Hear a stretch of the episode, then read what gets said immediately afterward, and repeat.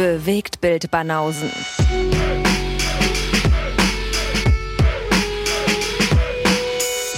Filme, Kino und Serien, bis ihr kotzt.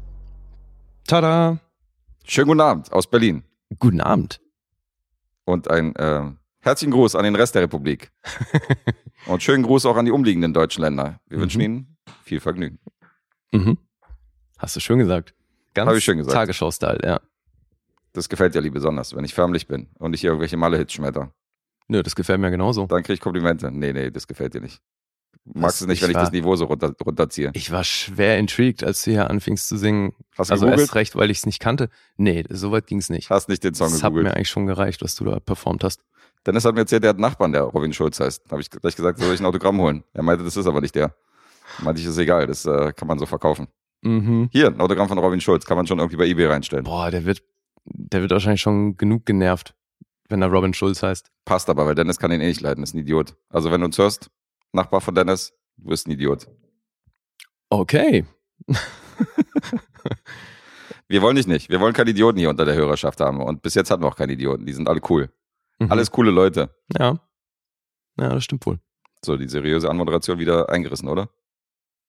Mit dem Robin Schulz jetzt? dann mit allem jetzt.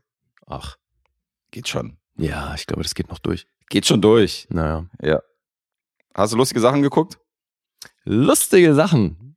Mm, naja, nicht jetzt lustig, so. Ich meine, interessante Sachen. ja, ja, natürlich. Interessant ist es ja fast immer. Interessant ist es fast immer allemal. Mhm. Ja. Ja, vor allem unser gemeinsamer Film heute, der Auftragsfilm, Oh ja, der ist auf jeden Fall interessant. das finde ich auch einen sehr interessanten Pick. Da bin ich sehr gespannt, wie der bei dir abschneidet. Mhm. Nie was vorher gehört, aber ähm, Nee, kannte ich auch nicht. das war mal eine Sichtung wert. So viel kann ich schon mal verraten. Ja, finde ich auch. Da sind wir uns schon mal einig. Cool. Aber dazu später. Es war nur ein kleiner Teaser. Mhm. naja, jetzt mach erstmal ich was. Jetzt machst erstmal du was. Ja, und ich finde, also ich habe neulich schon mal angeteased, glaube ich, dass ich die Serie jetzt zu Ende geguckt habe. Und jetzt waren ja gerade die Emmys, deswegen passt das eigentlich ganz gut ins Konzept. Weil. Wäre echt eine coole Überleitung gewesen, wenn wir jetzt noch über die Emmys gesprochen hätten. Ja, hätten wir das mal gemacht. Ey, du wolltest ja nicht. Was ein Scheiß. ja, nee, aber also im Zuge dessen, ich weiß nicht, ob wir jetzt das trotzdem noch damit kombinieren wollen oder nicht, aber ich kann jetzt erstmal über die Serie sprechen. Weil die hat viele Fans. Die ist auf IMDb in den Top Series auf Platz 42. Das ist gut. Das ist richtig gut, weil eine 8,9 im Schnitt auf IMDb für sechs Staffeln ist dann doch echt ordentlich. 63 Episoden von AMC, Better Call Saul. Oh, so ein dickes Ding heute dabei. Schön. Ja. Ich hoffe, es wird nicht gespoilert. Ich bin noch nicht äh, fertig.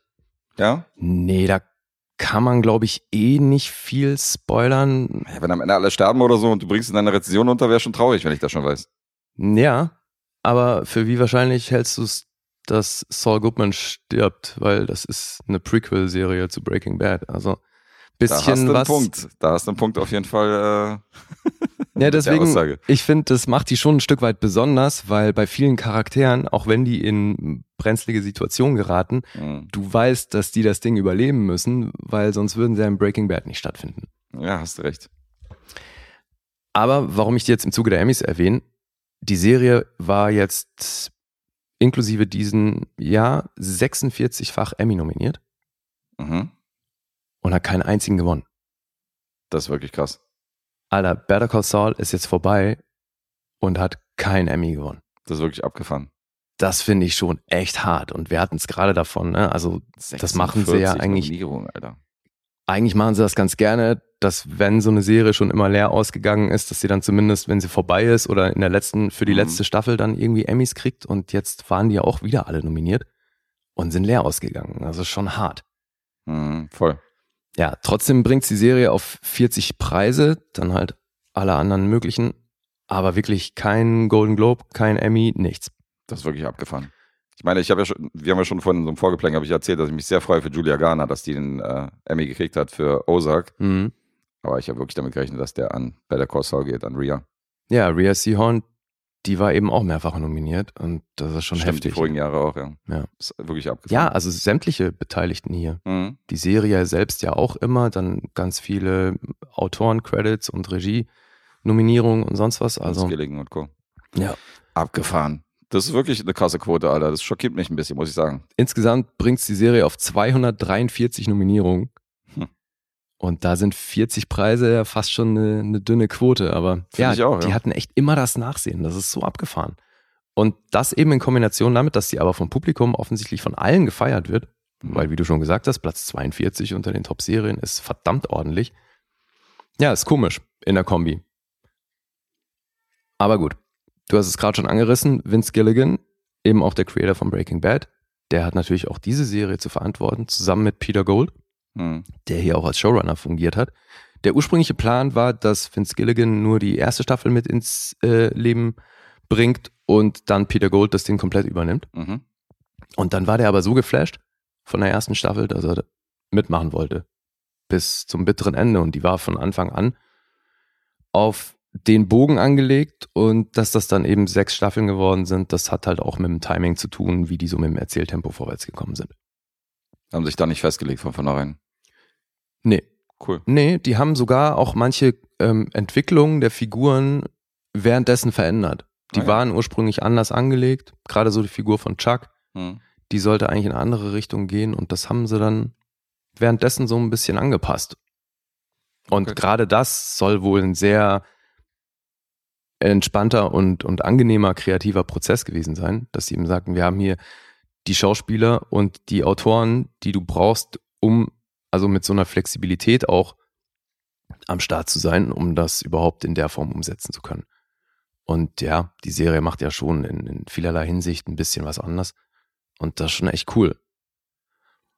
Ja, also damit hat, ich meine, mit Breaking Bad hat Vince Gilligan sich wahrscheinlich schon verewigt, aber mit Better Call Saul definitiv nochmal einen draufgelegt, wie ich finde. Hattest du auf dem Zettel, dass der auch Hancock geschrieben hat? Nee. Finde ich irgendwie so witzig, weil das so Also ich weiß, schon dass, sehr anders ist. genau, ich weiß, dass X-Files halt von ihm ist. Das ist auf jeden Fall auch eine andere Handschrift. Und Naja, da hat er ein paar Episoden für geschrieben, ne? Ich glaube, Nee, der war einer der Creator. 25 oder so. Vince Gilligan war einer der Creator. Vince Gilligan war definitiv einer der Creator Okay. von X-Files. Also Dann hat er aber relativ wenig für die geschrieben, wenn, weil die waren ja schon, die gab es ja ewig viele Episoden, oder? Neun Staffeln gab es da ja. Und damals hatte auch eine Staffel teilweise 24 Folgen, das stimmt schon. Ja, und Aber ich meine, der hat wirklich Köpfe. nur irgendwas über 20 geschrieben für X-Files. Also, Okay, es sei abgefahren. denn, ich vertue mich da jetzt. Aber wie auch immer. Die beiden haben die Serie created, hin und wieder auch Regie geführt, aber es waren insgesamt 25 Regisseure. Mhm. Im Verlauf der Staffeln dann eben auch einzelne Schauspieler. Also Rhea Seon hat bei einer Episode mal Regie geführt. Äh, Giancarlo Esposito hat auch mal Regie geführt. Bob Odenkirk interessanterweise nie. Ja, okay. Aber das hat man, hört man öfter bei Serien. Das habe ich auch bei, ähm, bei ähm, hier bei Ozark auch gehabt, dass Jason Mhm. Bateman mal eine Folge Ja. äh, directed hat und so. Ja, genauso wie die dann immer ja spätestens ab der zweiten Staffel als Producer mit eingestiegen sind Mhm, und so. Stimmt. Ja. Und so gesehen relativ wenig Autoren gelistet, weil es nur elf. Und das finde ich schon krass bei sechs Staffeln und 63 Episoden. Das ist also echt, muss ein ziemliches Kernteam gewesen sein. Und man merkt das ja auch. Also die Serie verändert sich kaum, also das ist falsch, aber so von der Tonalität, ne? Die zieht sich halt durch. Du merkst, dass das irgendwie alles aus einer Hand kommt und dass Mhm. das so ein Guss ist. Die verändert sich schon über die Staffeln, wie ich finde, was so ein bisschen das Pacing angeht und ähm, natürlich Figurenentwicklung so oder so, aber auch was so ein bisschen filmische Stilmittel angeht, da bringen die auch immer wieder mal noch so ein bisschen was Neues, finde ich. Und ja, sind damit unter echt sehr kreativ und das fand ich bei Breaking Bad aber auch schon. Mhm. Ich finde aber, weil so ein Riesenproblem, was ich mit Breaking Bad hatte, war ja wirklich das Pacing. Das Erzähltempo, in dem die vorwärts gekommen sind, das war ja mitunter wirklich einschläfernd. Und Better Call Saul, da unterscheidet sich finde ich, eben so ein bisschen von Staffel zu Staffel, aber mitunter haben die eben auch wirklich ein sehr langsames Pacing. Aber es sieht immer geil aus, ist immer grandios gespielt. Ja, du hast ja irgendwie einen schon witzigeren Hauptcharakter als, als jetzt Ja, aber das macht so den, den den. Grundtenor von, also so die Tonalität insgesamt finde ich nicht automatisch ähm, leichter als jetzt Breaking Nee, Bad. Aber es wirkt vielleicht ein bisschen kurzweiliger.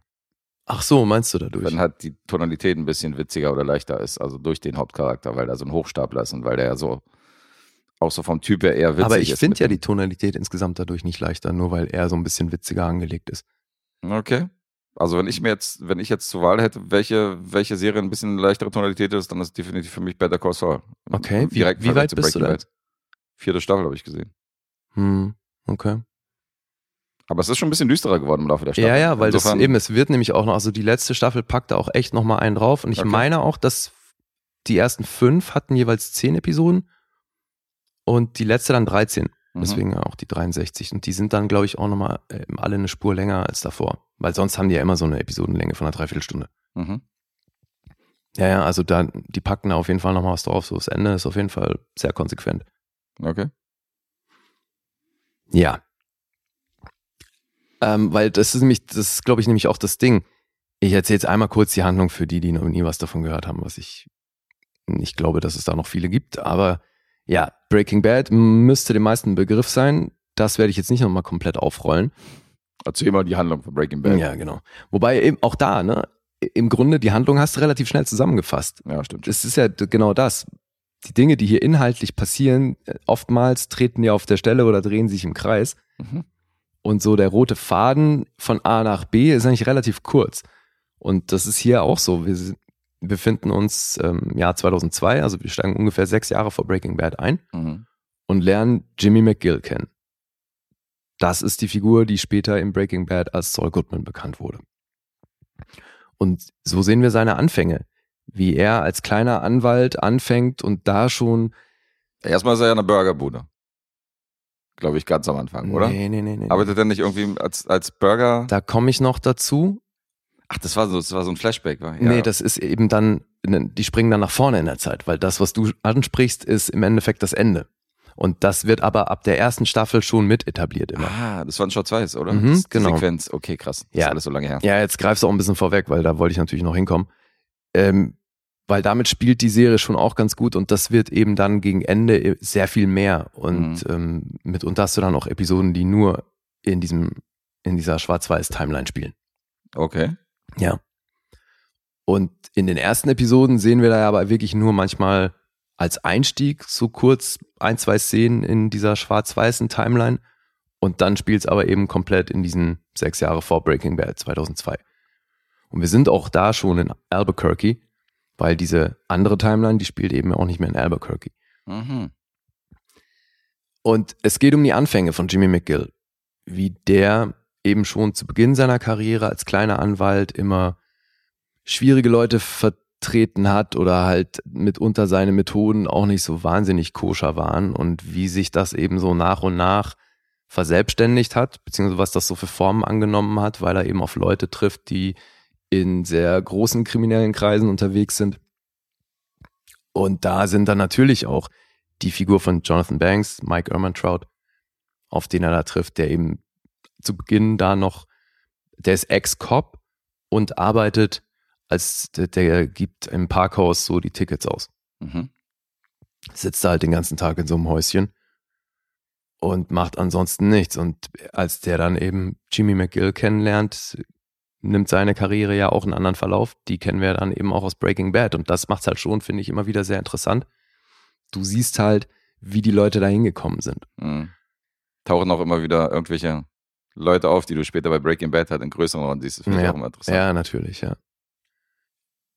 Und die springen dann manchmal, zumindest in der Erzählung, auch nochmal einen Ticken weiter zurück, weil wir erfahren, dass Jimmy schon in Chicago, da wurde er noch äh, Slip-in Jimmy genannt, Mhm. weil er da schon sehr shady unterwegs war und sich da auch immer wieder so kleinkriminelle Dinge hat einfallen lassen, irgendwie so kleine Versicherungsbetruggeschichten gemacht hat oder eben halt, er hatte, der hatte halt schon immer einen Hang zum, ich bieg mir das Gesetz so ein bisschen, wie ich es brauche. Mhm. Und das ist natürlich als Anwalt eine ziemlich interessante Prämisse, dass der so einen Hang zu Kriminalität hat. Jetzt gibt's den moralischen Kompass in seinem Leben in Form von seinem Bruder, Chuck McGill. Und als die Handlung einsteigt, ist der schon in Albuquerque ähm, hoch angesehener Anwalt in einer großen Kanzlei, der aber stark geplagt ist von, von einem psychischen Problem, was zur Folge hat, dass er sich eigentlich nur zu Hause in seiner dunklen Butze aufhält Da ist auch alles abgehängt. Der möchte kein künstliches Licht, beziehungsweise kein nichts Strombetriebenes, weil das sofort bei ihm im Kopf anfängt zu brummen. Mhm. Und deswegen muss dann auch Jimmy immer, wenn er ihn besucht oder ihm Lebensmittel vorbeibringt, äh, irgendwie das Handy davor im Briefkasten deponi deponieren und solche Geschichten. Und das Verhältnis zwischen diesen beiden Brüdern, erst recht mit ihrer Vorgeschichte aus Chicago, das nimmt einen großen Teil der Serie ein. Also zumindest in den ersten Staffeln ist das halt äh, Riesenthema. Ja. Erst recht, weil die Kanzlei, in der Chuck arbeitet, mit der hatte Jimmy eben früher auch schon mal was zu tun und da hat er zu vielen Leuten ein, ein schwieriges Verhältnis, weil da gibt's noch Howard Hamlin, das ist so einer der Partner und Chefs von dieser großen Kanzlei. Patrick Fabian spielt den. Und das ist ganz witzig, äh, wie sich so auch sein Verhältnis mit ihm, weil das so ein schleimiger Typ ist, der aber natürlich auch eine krasse Autoritätsfigur ist, der in Kombination mit Chuck, das ist, finde ich, schon auch eine interessante Dynamik im Verlauf der Serie. Und ja, es gibt einige sehr interessante Figuren und Das ist übrigens, Entschuldige, aber das ist jetzt übrigens eine lustige Parallele, weil er ist derjenige, der in der ersten Folge, nämlich Jason Bateman bei Ozark, in diese ganze Scheiße mit reinreißt, weil er ist der Chef, ach, okay. der die ganzen Schulden macht bei der Mafia, die dann Jason Bateman ausbaden muss, indem er das Geld von denen wäscht. Und der wird in der ersten, ersten Episode wird halt direkt von ihnen um die Ecke gebracht. Und das hat auch dieser gleiche schleimige Chef wie bei Better Call Saul. Das ist fast dieselbe Rolle. Okay, wow. Das finde ich schon abgefahren. Insofern, äh, Ja, den kann er. dass jetzt auch Julia Garner und äh, äh, hier Rhea Seaman heißt sie? Seahorn. Seahorn, genau, dass Mhm. sie auch irgendwie äh, gegeneinander angetreten sind und er halt bei beiden Serien der Chef ist, finde ich auch lustig. Ja, stimmt. Witzig, ja, das Bindeglied. Rhea Seahorn, die hier Kim Wexler spielt, die arbeitet auch in der Kanzlei. Ne, zu Beginn ist das so, dass die auch in der Kanzlei arbeitet. Ähm, Hamlin, wie heißen die eigentlich? Hamlin und? Die haben sich ja, äh, die ändern ja dann den Namen. Die haben ja erstmal den Namen von Chuck auch mit drin, oder? Oder nehmen die den mit auf? stimmt, da war was, ja. Ich glaube, McGill, Hamlin und McGill oder McGill Genau. und Hamlin und dann wird das irgendwann geändert. Ja, wie gesagt, also es passiert natürlich trotzdem eine Menge im Verlauf dieser sechs Staffeln. Aber so dieses Vorwärtskommen, dass man eben irgendwie erwartet, dass aus so einem Jimmy McGill dann auch relativ schnell so ein Saul Goodman wird, damit lassen sich natürlich eine Menge Zeit. Mhm. Weil er hat, das ist schon auch das Spannende, finde ich, an seiner Figur, man merkt ja, dass er ein gutes Herz hat. Es sind natürlich immer wieder verlockende Umstände und zum Teil auch sehr blöde Umstände, die ihn dann halt immer wieder dazu bringen, dass er Dinge macht, die einfach nur grenzwertig legal sind oder halt auch hochgradig illegal. Ja, ja, klar. Aber eben, schon der eine das oder macht andere, er, die eine oder andere Rentnerin bleibt auf der Strecke, wo du schon sagst, so, Alter, was für ein Arschloch, er- wie er sich verhält in diesem Moment. Aber Ja. es tut ihm dann auch das eine oder andere Mal dann auch Ja, leid. was eben, weil er gemacht hat halt trotzdem ein gutes Herz und das Mhm. merkst du so. Er will nicht ähm, böswillig irgendwie Leute abziehen und das ist schon, das macht ihn zu einer sehr interessanten Figur und Kim Wexler, die ist dann eben eigentlich die, die ist dann wirklich sein moralischer Kompass in Ja. seinem Leben. Und das sorgt natürlich für zusätzliche Konflikte, weil er immer wieder so ein bisschen auf die dunkle Seite gezogen wird und äh, aber bei ihr sein möchte und sie gibt's aber halt nur auf der guten Seite und Mhm. ja, diese Dynamik ist wahnsinnig interessant. Äh, Chuck McGill übrigens von Michael McKean gespielt, den hatten wir hier auch schon das eine oder andere Mal. Aber ich glaube, Gus Fring, gespielt von Giancarlo Esposito, ist schon auch eine Figur, die natürlich Breaking Bad Fans sehr am Herzen liegt. Und seine Entwicklung ist schon auch sehr, sehr spannend. Also gibt's wirklich ein paar, paar echt coole Storylines. Wie Mhm. gesagt, mitunter habe ich mir oft gewünscht, dass die so ein bisschen schneller vorwärts kommen. Aber wie schon gesagt, ey, es sieht immer geil aus, es ist immer toll gespielt und mitunter auch wirklich geil inszeniert. Hast du eine Idee, ob äh, die Idee, dass man diesen Charakter aus Breaking Bad, Saul Goodman, halt rausnimmt und, und von ihm halt so eine Spin-off-Serie macht, Mhm. Ob das so in Fankreisen so äh, gewollt worden ist, weil der so super ankam, oder ob das jetzt wirklich eine Entscheidung von den Creator war, dass sie gesagt haben, wir machen das jetzt mit dem und dem. Also, Das, das war Peter Golds Idee. Also der hat sich auch in, bei Breaking Bad schon die Figur ausgedacht überhaupt. mhm. Und er hatte auch die Idee, ähm, das als Serie zu adaptieren, also da ein Spin-off draus zu machen. Jetzt ist aber so, dass Vince Gilligan ist voll auf den Geschmack gekommen, weil der hat sich schon auch in der Presse dazu geäußert und meinte, er könnte sich vorstellen, dass man da noch Mhm. mehr Spin-offs macht aus dem Breaking Bad-Universum. Ah, okay. willst. Gut. Ja. Und jetzt mal zu diesem, zu dieser schwarz-weißen Storyline, weil die wir sehen wirklich ab der ersten Staffel schon immer wieder Momente, die man halt da noch nicht zuordnen kann. Mhm. Und wir sehen in Schwarz-Weiß einen Saul Goodman oder Jimmy McGill mit, äh, der hat dann Schnäuzer und ist sehr offensichtlich eben in so einer, du meinst, es ist eine Burgerbude, es ist ein Cinnabon. Er ist der Manager in einem Cinnabon. Mhm. Ha- Hast du in LA Cinnabon nicht mitbekommen? Nicht registriert. Boah, Alter, das ist mein Laden, ey. Die Die machen Süßes, oder? äh, Zimt halt. Achso, okay, ja gut. Die Bin machen der halt, die machen halt so fette Zimtschnecken und alles mit Zimt. Ah ja, Das okay. ist der Shit. Das ist auch, Alter, ich war mal einmal in Phoenix am Flughafen, da ist so ein Cinnabon. Du riechst halt im kompletten äh, Terminal, riechst du diesen Zimtgeruch von Cinnabon, Mhm. alles schon geil. Ja, er ist Manager in einem Cinnabon in Omaha, Nebraska. Und da springen die eben immer wieder hin. Und so im Verlauf der Serie kommt dann die Handlung immer näher an die Handlung, die in Schwarz-Weiß gezeigt wird, weil die spielt eben am, quasi am Ende der Serie. Was ich meine? Ja, ja, verstehe. Ja. Und das ist gerade so in den, eben in den letzten zwei Staffeln interessant mit der Gewichtung, wie das dann eben immer mehr wird. Okay, Davon. das wusste ich natürlich nicht. Da bin ich noch nicht, dass das wieder aufgefasst wird. Ja. Ja, und das finde ich aber ganz cool, wie sie das machen, ne? dass sich, dass sie, ähm, wie sie dich da ranführen, weil am Anfang sind es ja wirklich Segmente, wo du überhaupt nicht weißt, okay, es ist sehr offensichtlich er, aber wann ist das, warum ist das und Mhm. was soll das so, das blickt man ja am Anfang überhaupt nicht. Ja, da heißt er ja dann auch Gene und ist eben irgendwo, wo es, da sieht man auch nur, okay, da ist es offensichtlich kalt, ne, weil Mhm. er ist irgendwie andauernd irgendwie im Schnee und mit Wintermantel unterwegs und so. Aber sonst weiß man da ja nichts drüber und das ist schon cool gemacht.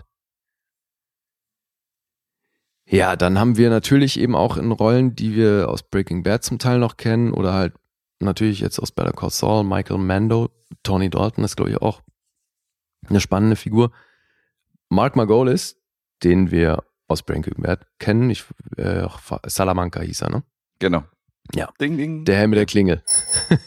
da ist er. Ja, ausnahmsweise mal nicht bei Darren Aronofsky. Ach Mensch, den hatte ich bei The Fountain gar nicht erwähnt, ne? Da spielt er ja diesen Mönch, Doch, hat es erwähnt. ja? Wir haben, glaube ich, darüber geredet, dass er nur in einem Film nicht mitgespielt hat. Ja. Und ähm, das war, glaube ich, äh, Mother. das war, glaube ich, Mother, Ja. genau.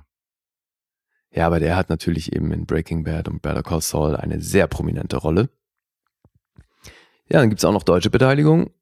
Rainer Bock hat ja auch eine, eine größere Rolle über einen gewissen Zeitraum. Mehrere Deutsche. Ja. Äh, Die Deutschen haben ja einen gewissen Ruf. Ja, Ben wird ja ist noch dabei, ne? Ach so, ja, stimmt, klar. Da geht's natürlich um German Engineering. Richtig, ja. Gut Präzision der. Deutschen. Richtig. Die haben uns noch nicht gehört, ey. nee. Ja, aber ich habe mich sehr gefreut, dass Rainer Bock da dabei war. Ich mag den eh. Mhm. Ja, und eben immer wieder interessante Gastauftritte. Jetzt, also die haben das nie so gemacht, dass die jetzt hier episodenweise irgendwelche A-Lister auffahren lassen. Mhm. Das mochte ich aber sehr. Also sind, wenn, dann sind es Leute, die du halt irgendwie aus kleineren Filmen oder aus anderen Serien kennst. Aber die haben jetzt nie so dieses, wir müssen die Leute irgendwie mit, mit so einem Auftritt schocken Konzept gefahren und das Ja. mochte ich. Das stimmt. Leonardo DiCaprio taucht da nicht auf. Nee. Aber eben, ich finde, die Tonalität zieht sich gut durch Mhm. und ich habe die gerne geguckt, wenn eben auch mir das ein oder andere Mal gewünscht, dass die mal ein bisschen schneller vorwärts kommen. Es ist dann doch mitunter sehr träge. Aber gehörst du auch zu den Leuten, die dann unterm Strich tatsächlich sagen, was ungewöhnlich ist für so eine Spin-off-Serie? Weil ich kann mir auch nicht vorstellen, dass jemand jetzt sagt, äh, die neue Serie ist besser als Game of Thrones, weißt du, diese Ablegerserie. Mhm. Aber es gibt tatsächlich viele, die sagen, dass Better Call Saul die bessere Serie ist, verglichen Ja. mit Breaking Bad. Zähle ich voll dazu. Da zählst du auch dazu. Ja. Das ist interessant auf jeden Fall. Das war bei Aber ich Breaking Bad für mich immer so ein Phänomen, weil ich alle Einzelbestandteile grandios fand, Mhm. aber so wie sie es eben aufgezogen haben, vom Erzähltempo her, hat mich das manchmal mehr gefrustet als Spaß gemacht. Ich finde es aber, das hatten wir schon, glaube ich, mal, dass ich es auch abgefahren finde, dass sie so erfolgreich wird und dass sie, dass sie so eine Fanbase hat bei Leuten, die halt normalerweise viel kommerziellere Stoffe gucken, so weißt du, mit diesem behinderten Sohn und dieser ganzen Dramageschichte und dem Pacing und so, weißt du, das ist ja jetzt nicht Ja, dagegen ist ja, ist ja kein Wire Nachwuchs, ist ja? Actionkino Ja, ja, dagegen, eben. weißt du? Also, und da trauen sich aber viele nicht ran, weil ihnen das zu artsy aussieht. Hm. Strange. Habe ich auch nie so hundertprozentig verstanden, warum Breaking Bad von vielen als so die beste Serie ever ge gefeiert Ich wird. hatte immer gewundert, ja. Gab es einen kolumbianischen Ableger, ne? Echt? Mhm. Okay, das wusste ich nicht. Sieht eins zu eins so aus. Der ist mir auch nur aufgefallen, weil ich mir halt die ähm, Credits von Vince Gilligan angeguckt habe und da ist das natürlich dann mit drin, weil er halt die Vorlage geliefert hat. Okay. Vatore Blanco da den Hauptcharakter. Tore, dein Ernst, Alter. Benny Blanco from Oh the Bronx. Ja, genau. Where are you from? Großartig. Muss ich Mega. auch mal wieder gucken. Ey. Ja, so viel zu Better Call Saul. Wann ging das los? 2015. 2015 war Start. Ja. Okay. Ja, da war ja auch ein bisschen Pause zwischen der Nee, vorletzten und letzten, oder? nee, eben nicht. Äh, Haben jedes Jahr eine Staffel rausgebracht? Ja, kommt ja hin, ne? Sind jetzt 2015 bis 22, sechs Staffeln. Ja, stimmt. Hin zeitlich. keine großen Unterbrechungen. Ja, jetzt die Zahlen, die sind natürlich abgefahren. Also die 8,9 auf IMDb habe ich ja schon erzählt. Metascore ist bei 86. Alter. Mit einem User-Score auf Metacritic von 9,3. Alter, okay. Und auf Rotten Tomatoes, also ich werde jetzt hier nicht alle Staffeln aufdröseln, aber vielleicht mal so zur Entwicklung. Die erste Staffel hat von der Kritik im Schnitt eine 8,1 bekommen, Mhm. was auch schon wirklich gut ist. Vom Publikum eine 4,5. Bei Staffel 6 waren sie dann, und das immer noch wohlgemerkt, im Schnitt von der Kritik bei 9,4 Alter. und das Publikum bei 4,7. Und das ist bei einer sechsten Staffel einer Serie schon eher ungewöhnlich. Ja. Also da geht's meistens bergab. Eben.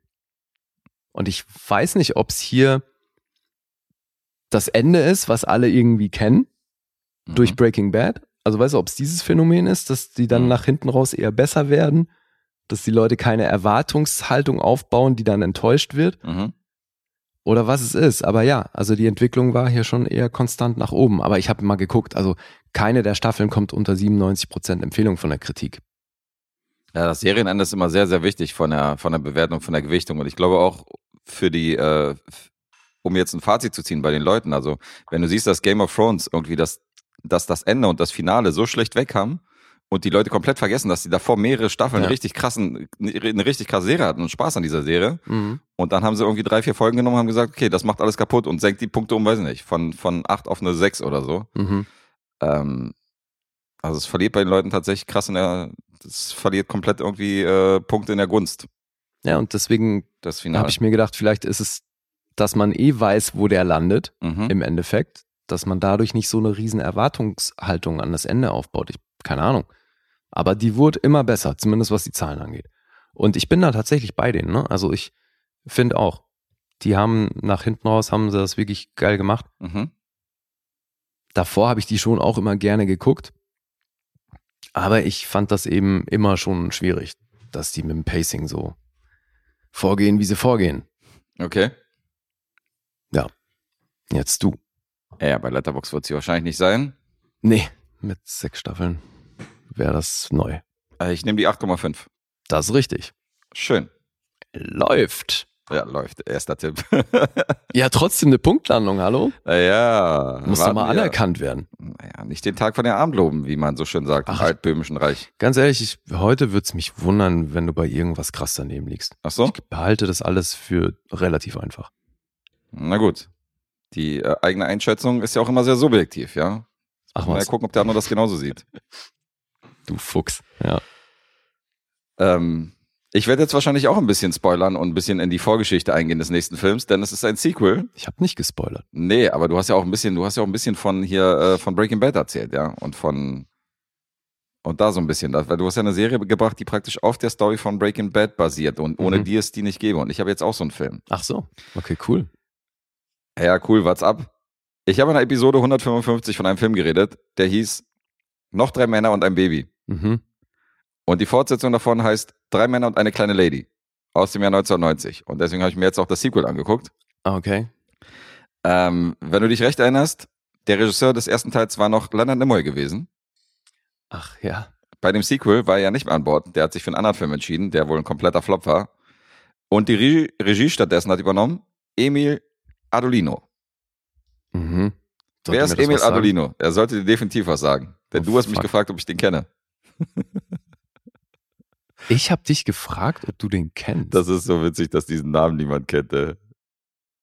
oh Mann. Das ist einfach mal der Regisseur von Dirty Dancing.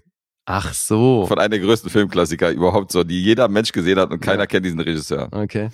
Das ist auch der Regisseur von der Fortsetzung von Drei Männer und eine kleine Lady. Sister Act hat er auch gemacht. Mhm. Also nicht gerade unbekannte Filme. Abgefahren, ne? Ja, ist voll abgefahren. Das Drehbuch Charlie Peters, das ist ein Herr, den wir hier schon mal hatten. Du hast nämlich über den Film Passed Away geredet. Den hat er geschrieben. Passed Away. ja, Mann. Danny DeVito und äh, Bette Midler, glaube ich, war dabei. Ziemliche All-Star-Besetzung, fand's aber nicht so geil. Und der hieß wie? Passed Ach so, Passed Away. Away, Okay. nicht Cast Away. Ja. Ich habe Passed Away verstanden. Dachte, was zur Hölle? Passed. Ja. Ja, hat 16 Credits, der Herr. Ist 1993 gestorben, hat nicht allzu viel gemacht. Du meinst das Ding mit Mona? Ja, ja, genau. So hieß die auf Deutsch. Irgendwie. Ja, Mona, ja. Monas Okay. äh, Smile, bla bla, oder Monas Lächeln oder irgendwie sowas. Ich habe jetzt den Titel, keine Ahnung, ich habe den deutschen. Titel nicht Okay, okay. Ja, aber ich weiß, welchen du meinst, ja. Jetzt konnte zumindest den, den Film zuordnen. Mhm. Der war nicht so prall. Nee. Und das Originaldrehbuch-Credit, der Originaldrehbuch-Credit geht natürlich an Colin Serrault, weil das Drehbuch ist aus Frankreich und da stammt die Originalvorlage her. Deswegen gibt's da auch nochmal einen Credit für. Und wir haben wieder unsere drei männlichen Hauptakteure, Ted Danson, Tom Selleck und Steve Gutenberg. Mhm. Und wir haben unsere weibliche Akteurin Nancy Travis. Und jetzt kommt einfach mal ein mieser Spoiler vom ersten Teil, wo ich das Ende verrate. Ansonsten könnte ich jetzt nicht den zweiten, zweiten Teil irgendwie zusammenfassen. Ach so. Weil am Ende hat die Mutti, die das Baby vor die Haustür gelegt hat von diesen drei, die dann das Baby großgezogen haben, stand dann vor der Tür und letztendlich ist das Ende dann äh, so verlaufen, dass die drei Herren zusammen mit dieser Mutti das Kind großziehen. Und das werde ich zumindest nicht verraten. Einer von den drei ist dann auch der biologische Vater. Mhm. Also steigt der zweite Teil natürlich ein, wie äh, fünf Jahre ins Land gezogen sind. Und die drei Herren sind immer noch glücklich und die Mutti ist immer noch in dem New York Apartment mit den drei Herren und die ziehen das äh, junge Mädel halt zusammen auf. Ist klar. Die heißt Mary. Und ähm, Mary ist halt ein junges Mädchen geworden, die, ähm, weiß ich nicht, ob man die vielleicht mal, ob man die schon mal irgendwo gesehen hat. Was habe ich hier aufgeschrieben, Alter? Ja, keine Ahnung. Ähm, Okay. Mary wird großgezogen von denen und ist halt so frech und am Anfang wird halt gezeigt, wie die halt alle mit der umgehen und alle haben so ihre eingespielten Aufgaben, dass äh, einer sie zur Schule bringt, weißt du, der andere macht ihr irgendwie belegte Brötchen und so. Das ist halt dieses Mhm. eingespielte Team von diesen drei und dieser Dame. Nancy Travis wiederum, die kennt man übrigens, die hat in den 90ern oder in den 80ern einen ziemlich großen Film mitgespielt. Also die war bei The Vanishing dabei, bei dieser amerikanischen Mhm. Version, was wir hier hatten, hier ähm, von diesem holländischen Film. Die war bei Chaplin, die war bei Eternal Affairs, hat in vielen Mhm. Filmen mitgespielt. Ich kann mir vorstellen, dass du schauspielerisch vielleicht das eine oder andere bei ihr auszusetzen hättest bei diesem Film, weil die spielt das äh, jetzt nicht Oscar-reif. So, so. Aber gut, dazu später mehr. Und ähm, es gibt in diesem Zug des Anfangs, wo halt etabliert wird, wie krass diese, diese Herren auch alle so eingespielt sind mit der Tochter. Ähm, die Mutter von Sylvia kommt zu Besuch. Sylvia ist die Rolle von Nancy Travis. Und dazu muss man wissen, Sylvia ist Engländerin. Und die Mutter ist streng britisch, also sehr konservativ, kann sowieso nichts mit dieser Art der Erziehung anfangen Mhm. und äh, ist auch sehr schnippisch diesen drei Jungs gegenüber. Also schmeißt denen da irgendwie ihre 20 Koffer entgegen, so von wegen, dass sie die Koffer hinterher tragen. Aber die hält nicht viel von denen. Und am wenigsten hält die von dem biologischen Vater, wo ich jetzt nicht verraten werde, wer von den drei das ist. Ja, ein bisschen Spannung muss ja noch bleiben. Und ähm, das ist aber nicht der einzige Konflikt, dass die Mutter Stress macht und dass sie da zu Besuch kommt und irgendwie mit diesen drei nichts anfangen kann. Das größte Drama ist, ähm, Sylvia ist verbandelt mit einem Theaterregisseur. Oh. Ja, das ist natürlich gleich im, im, im, am Anfang schon dramatisch. Naja, noch nicht, aber dieser Theaterregisseur ist Brite und ist ein ziemliches Arschloch. Also er tut zwar so, als wenn er mit dem kleinen Mädchen natürlich cool ist und wenn er die mag und als ob er voll der Kinderfreund ist, aber in Wirklichkeit hm, kann er mit Kindern nicht so viel anfangen. Mhm. Und ist halt so ein strenger, hochgestochener Brite, weißt du, und äh, Theaterregisseur, mag halt so Kultur, Literatur und ein Weinchen. Und der kann mit diesen drei Hallodris natürlich überhaupt nichts anfangen, die da irgendwie. Aber die Mutter findet den dann wahrscheinlich besser. Die Mutter findet ihn Ja, natürlich ja, wesentlich besser, das ist natürlich. natürlich klar. Und die Mutter muss dann auch mit ansehen, dass sie irgendwie äh, der kleinen Mary eine gute Nachtgeschichte vorliest. Sie aber will, dass sie äh, den gute Nacht-Rap von den drei Jungs hört. Ach, mhm. Und dann kommt der gute Nacht-Rap. Dann kommen die drei nämlich Alter, in fuck, ich glaube, ich habe den gesehen. Da kommen die drei nämlich mit Hip-Hop-Montur, mit Steve Gutenberg mit Mütze zur Seite gedreht und keine Ahnung, der eine Wecker um den Hals ja, und Mann, so. Und Alter, da kommen nämlich gerade so Bilder hoch. Ich glaube, ich habe das gesehen. das ist wirklich unangenehm für jemanden, der schon mal Ja. Hip-Hop gehört hat, dass äh, dieser Goodnight-Rap, wo die dann irgendwie rappen, dass sie sich vorher die Zähne putzt und hin und her und Ja, dann ja, ins Bett okay. muss und bald ins Land der Träume und so. oh. Und dann so diesen Run DMC-Move machen, weißt du? ah, geil, ey. Ja, peinlich. Ja, okay. Aber das größte Drama ist, ähm, Edward will den Sommernachtstraum inszenieren. Also das große Stück von Shakespeare ist es, glaube ich, sogar. Ja. Aber das in England. Mhm. Und bei dieser Gelegenheit bittet er Sylvia, ihn zu heiraten. Und sie sagt zu. Okay. Und ähm, die drei Herren fragen natürlich, okay, wann kommt ihr zurück? Und sie sagt gar nicht. Das heißt, sie würde dann mit ihm in England leben, würde da ihre Karriere aufbauen. Und das ist das große Drama, dass jetzt die kleine Mary, die die drei Jungs natürlich ins Herz geschlossen haben, nach England kommen soll und ähm, da leben. Und Ja. sie fragt natürlich, sehen wir uns dann? Und die sagen, ja, klar sehen wir uns, aber halt nicht wieder, nicht jeden Tag. Und dann sind natürlich alle sehr traurig darüber. Mhm. Und ähm, zur Hochzeit sind die drei natürlich eingeladen. Das ist schon mal richtig billig, weil am Anfang dieses Szenarios in England ist Ted Danson einfach mal nicht dabei, weil der aus familiären Gründen müsste der in Amerika bleiben und konnte nicht nach England gehen. Deswegen in dieser Storyline in England sind erstmal nur Steve Gutenberg und ähm, Tom Selleck unterwegs. Mhm. Und später Aber kommt jetzt dann warte mal, Ted Danson musste privat aus familiären privat, ja, Gründen? jetzt hinterm Dreh und so weiter. Deswegen konnte Ach er nicht, äh, konnte nicht nach England fliegen, weil er gesagt hat, er hat hier mit Family irgendwie gerade Urlaub und so hin und her, geht nicht. Ah, okay. Und da kam aber später in England dazu, war aber nur in so Kulissen zu sehen, wo du, wo du nicht wirklich gesehen hast, ob das jetzt England ist. Weißt du, Ach, also so bei so einer. Uni oder Ja, so hin und her, da kannst du so einen Schulraum, weißt ja nicht. Das kann ja auch, kann ja auch in Amerika irgendwo gedreht worden sein. Okay. Das heißt, angeblich, also so im Film ist es so inszeniert, dass er dann irgendwann später mal dazukommt. Mhm. Ja, und dann geht es darum, dass die, ähm, dass die Kleine natürlich unglücklich ist, dass die jetzt in so einer, weil es, sie wird zum Beispiel, es wird an ihr rumgemessen, damit die so eine Schuluniform kriegt. Mhm. Und weder ihr noch den drei Jungs gefällt es, dass die jetzt so uniformiert in so eine Elite-Universität gehen soll, Mhm. weil die doch so ein Freigeist ist. Natürlich. Weißt du, und weil die Ja. doch so anders ist als alle anderen und ihre eigene Kreativität auch irgendwie entfalten soll. Und das geht nicht, wenn sie äh, eine Uniform angezogen kriegt. Mhm. Mhm. Und jetzt geht es darum, natürlich auch Silvia davon zu überzeugen, dass äh, die Kleine hier nicht glücklich wird und Silvia vielleicht auch nicht allzu glücklich wird mit dem, Ja. äh, Hat dem sie sich da etwa überreden lassen zu etwas, wo ihr Herz gar nicht drin steckt? Man weiß es nicht. Es reicht, dass ich den ersten Teil gespoilert habe. Da Ah, werde ja. ich nicht noch den zweiten Teil spoilern. Das äh, klingt auf jeden Fall danach. It was some good, juicy stuff. Good juicy stuff, ja. Also der erste war ja schon kein Meisterwerk. Mhm. Das äh, für diejenigen, die sich erinnern an die Rezension, da war ich ja schon nicht hellauf begeistert und habe jetzt irgendwie äh, Standing Ovations in meinem Wohnzimmer gemacht. In dem Fall in der Badewanne. Standing Ovations in der Badewanne Ja. schon mal gar nicht. nee, das gibt eine Sauerei. Aber sag mal, nee, ich weiß, Der ist noch nicht, schwächer. ich weiß nicht, wo du gelandet bist beim ersten. Ja, ich habe nachgeschlagen, wo ich gelandet bin, aber es ist natürlich ein ziemlicher Hinweis, weil ich das sagen würde. Aber der Mhm. zweite ist noch schwächer. Also ich habe hier, also die Lache suchst du auf jeden Fall mit der Lupe. Der ist halt nicht wirklich lustig. Der ist halt eher so auf Gefühle und Emotionen gemacht, ist aber unterm Strich auf jeden Fall einfach nicht gut. Der ist halt viel zu harmlos und viel zu öde. Hm. Dazu muss man sagen, dass die drei Herren, ich weiß nicht, wie das ablaufen soll, aber Tom Selleck, Steve Gutenberg und ähm, Ted Danson, das war im Jahre 2013, dass die alle drei unisono in Interviews gesagt haben, dass die nichts dagegen hätten, da nochmal eine Fortsetzung zu drehen, also einen dritten Teil. Okay. Und ich kann mir vorstellen, dass auf diese Aussage bestimmt, jetzt sind schon wieder zehn Jahre ins Land gezogen, aber dass da Netflix oder Amazon Prime vielleicht auf den Zug aufspringen und da mal eine späte Fortsetzung machen. Ja, Was da ich- warten wir natürlich ganz gespannt drauf. Ja, vor allen Dingen auch, wie das aufgezogen wird. Also dann gibt es Konflikte mit der 40-jährigen Mary, die sie dann irgendwie, keine Ahnung, weil die dann irgendwie ihren Job verloren hat oder wäre die dann nochmal Vater mit 80 oder was ist da los? Oder wo ist da die Handlung? Also wie soll es gehen? Die sind alle jetzt im, komplett im Rennenalter. Na Ja, gut, wir lassen uns überraschen. Halt Bad Grandpa und dann mal drei. Genau. Bad Grandpa mal drei, das wäre vielleicht eine Erklärung. Geht eine Stunde 44, das ist im Jahr 1990, drei Männer und eine kleine Lady und ist nicht weiter der Rede wert. Das klingt nun wirklich nicht gut, ey. Das wäre mein Fazit.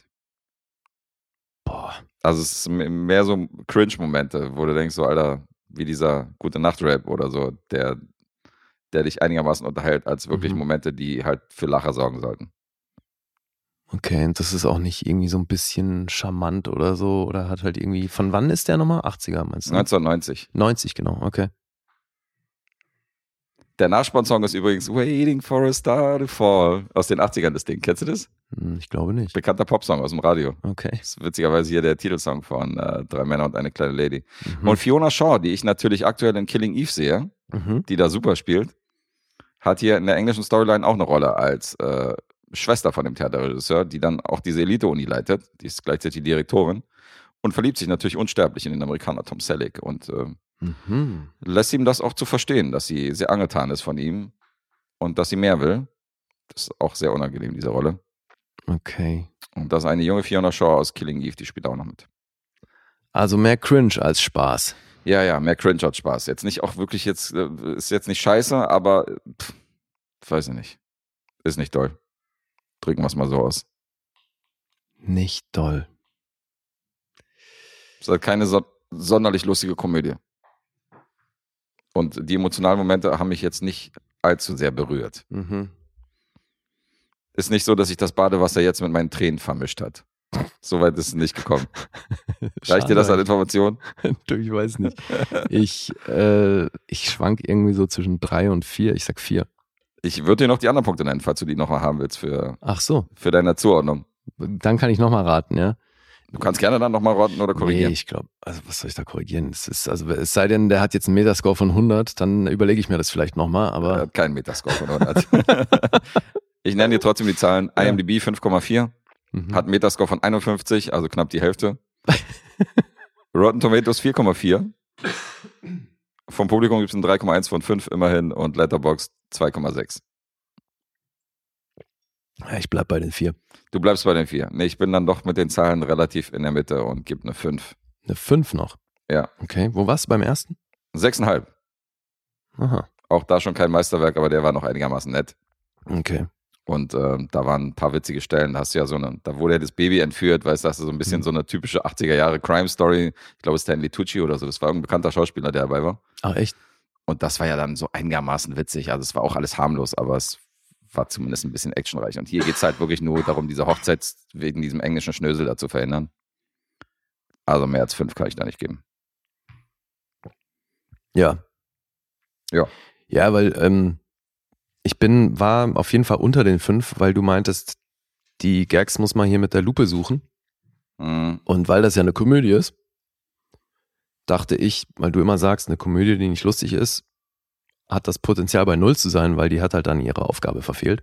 Deswegen habe ich das tendenziell schon mal drunter angesetzt. Aber Ja, das hatten wir ja neulich bei dir, glaube ich, dass du gesagt hast, du hast hier noch den ein oder anderen Schauspieler. Ich glaube, das war bei Waterboy, oder?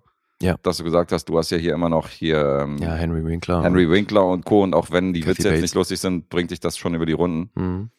Und ähm, ja, so ähnlich war das hier auch. Du hast natürlich auch Tom Selleck und Ted Danson und so. Steve Gutenberg hast natürlich schon. Ja, aber wenn das dann so Leute. voll mit solchen Cringe-Momenten ist, dann finde ich es ja schon äh, sehr unangenehm. Das ist halt harmlos. Aber es war, glaube ich, noch besser als, äh, als zärtliche Coden. Mhm. Unterm Strich. Super. Äh, ja. Okay, kommen wir zu vielleicht was Besserem. Vielleicht. Vielleicht zu unserem gemeinsamen Film. Dann grüßen wir mal Dennis an dieser Stelle. Hat sich nochmal was Ja. Abgefahrenes hier äh, als Auftragsfilm aufgegeben für den Monat September. Und auch für seine Verhältnisse ungewöhnlich, weil das wohl ein Film ist, den er selber noch nicht kennt. Ja, hast du mitbekommen. Stimmt. Das äh, ist auch untypisch für ihn, ist richtig. The Cremator, wie er international heißt. Der Leichenverbrenner. Aber lasst euch nicht täuschen, das ist weder ein amerikanischer Film noch ein deutscher Film. Der. Film. Ist wieder mal ein Film, wo wir den internationalen Titel nur für irgendwelche Letterbox-Fans nennen, weil ansonsten bräuchten wir den hier gar nicht erwähnen, finde ich, weil es ein tschechischer Film. Richtig, ist ein Tschechoslowatschki-Film. Und ist aber akkurat übersetzt worden, weil ich äh, sehe das tatsächlich, was da steht. Und das heißt so viel wie der Leichenverbrenner. Oder Verbrenner der Toten, wenn du es jetzt so direkt übersetzen willst. Mhm. The Cremator aus dem Jahr 1969, ein Film in Schwarz-Weiß und Drehbuch und Regie Juraj Herz. Hat ja schon so viele tschechische Adaptionen gemacht von, von so literarischen Stoffen. Der Froschkönig hat aber auch hier in Deutschland Habermann äh, gedreht. Mhm. Da war auch er der Regisseur jetzt in jüngerer Geschichte. Ich glaube sogar, dass ich den kenne. Ben Weil Becker hab- war das so. Ja, weil der spielt da einen richtig ätzenden Nazi, Mhm. Ben Becker. Und Mhm. Mark Waschke ist dann der Typ, der da gejagt wird. Und ich meine mich daran zu erinnern, ja. Ben Becker spielt einen Nazi. Was ist das für eine ungewöhnliche Besetzung? da auch schon ein paar Mal gemacht, oder? Bestimmt, ja. Ja. Autor des Buchs Ladislav Fuchs. Der ist übrigens erst 2018 gestorben, ne? Jura Herz. Stimmt. Auch nicht zu lange her. Ja. Ja, Habermann war, glaube ich, auch erst vor zehn Jahren oder so, hat er den erst gedreht. Das ist ja schon einer seiner, seiner jüngeren Filme. Aus der jüngeren Geschichte. Ja, und hat das aber eben auch geschrieben, basierend auf einem Roman von Lisa Fuchs. Mhm. Wollen wir in die Story einsteigen und versuchen, das ein bisschen zu ergründen? Die ist ja schon, gucken wir mal, wie, ich würde mal sagen, wir versuchen das mal. Das ist halt die Frage, wie weit erzählt man hier? Ich weiß nicht, wie man hier mit Spoilern hantieren soll. Naja, zur Not haben wir unsere Spoiler-Triangel, wenn wir da noch weiter ins Detail gehen wollen. Ich Hm, kann, ja, ich kann ja mal versuchen, das so, ja. so ein bisschen anzureißen und du sagst dann Ja, ja, mach nicht mal. weiter. Also erstmal, wir sind in den 30er Jahren in den 1930er Jahren und Herr Kopfkringel ist Kremator. Der sorgt auf dem Friedhof für Beerdigung im Einäscherungsofen. Und man kann an der Stelle verraten, der liebt seinen Job und lebt seinen Job. Der bewirbt seine Tätigkeit bei jeder Gelegenheit. Ähm, der preist immer lautstark an, dass wenn der Mensch irgendwie eins wird in der Erde, dauert das 25 Jahre, glaube ich, sagt er. Und in seinem Ofen dauert das nur 75 Minuten. Da geht das alles viel fixer. Ja. Und der Typ ist total narzisstisch, ist allen Menschen überlegen, so fühlt er sich zumindest, ist aber stets höflich und nett. Und Was? er führt, Was macht ihn für dich zum Narzissten?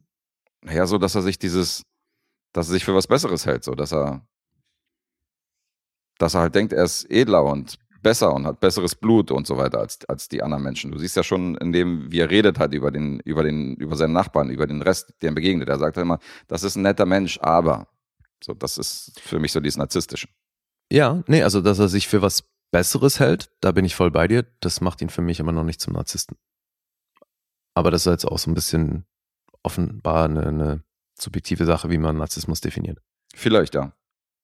Aber ja, er hält sich Also er ist definitiv für was vom, Besseres. Genau. Er ist schon, also Narzissten sind für mich die, die vorm Spiegel stehen und sagen, ach guck mal, wie geil ich bin. Und er, ich würde ihn da schon einordnen in die Schublade. Er findet sich auch ziemlich geil. Hm. Ja, ich dem, was er macht verstehe. und dem, was er tut. Ich verstehe Narzissmus ein bisschen anders. Bitte, erleuchte uns mit deiner Definition von Narzissmus. Erleuchten, Alter. Nein, weil ich finde, also sich selber geil finden, das ist, glaube ich, ja, landläufig so ein bisschen. Also gibt es Leute, die das als Narzissmus verstehen, sehr offensichtlich. Für mich ist es eher, hat es eher damit zu tun, dass Narzissten nicht in der Lage sind, Empathie aufzubringen. Dass das Menschen sind, die erstmal ausschließlich sich sehen und gucken, wie geht's mir mit allen Dingen, die mir so im, im Leben passieren. Und immer an zweiter Stelle frühestens dann anfangen, an anderen zu denken und halt schlichtweg nicht in der Lage sind, eine Position von außen anzunehmen. Verstehst du? Gibt Ja. diese Fähigkeit, Empathie aufzubringen. Aber ich meine, diese Und es Beschreibung. gibt auch Narzissten, die sich selber enorm scheiße finden, die trotzdem krasse Narzissten sind. mhm.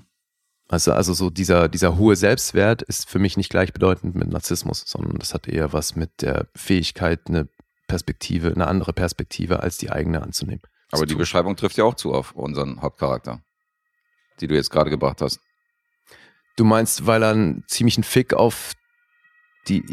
Ja. Ja, das, aber siehst du, da finde ich, kommt nämlich schon eine Interpretation rein, wo ich mir nicht sicher bin, ob das ein Spoiler ist, weil ja, es geht sehr krass darum, dass er seine Sicht auf die Dinge über das Wohl anderer stellt. Mhm.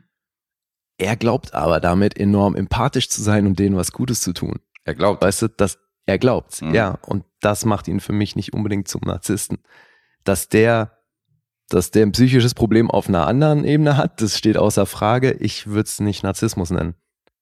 Aber das ist eben, damit gehen wir jetzt schon sehr tief in das Interpretative. Ja. Mich, mir ging es nur darum, ich wollte verstehen, wie du Narzissmus für dich. Um jetzt mal noch ein Wort reinzuschmeißen. Gehst du denn konform mit mir, dass ich sage, der Typ ist ein Konformist? Uff. Ähm. Da müsste ich, glaube ich, eine Weile drüber nachdenken und vielleicht sogar den Film nochmal sehen.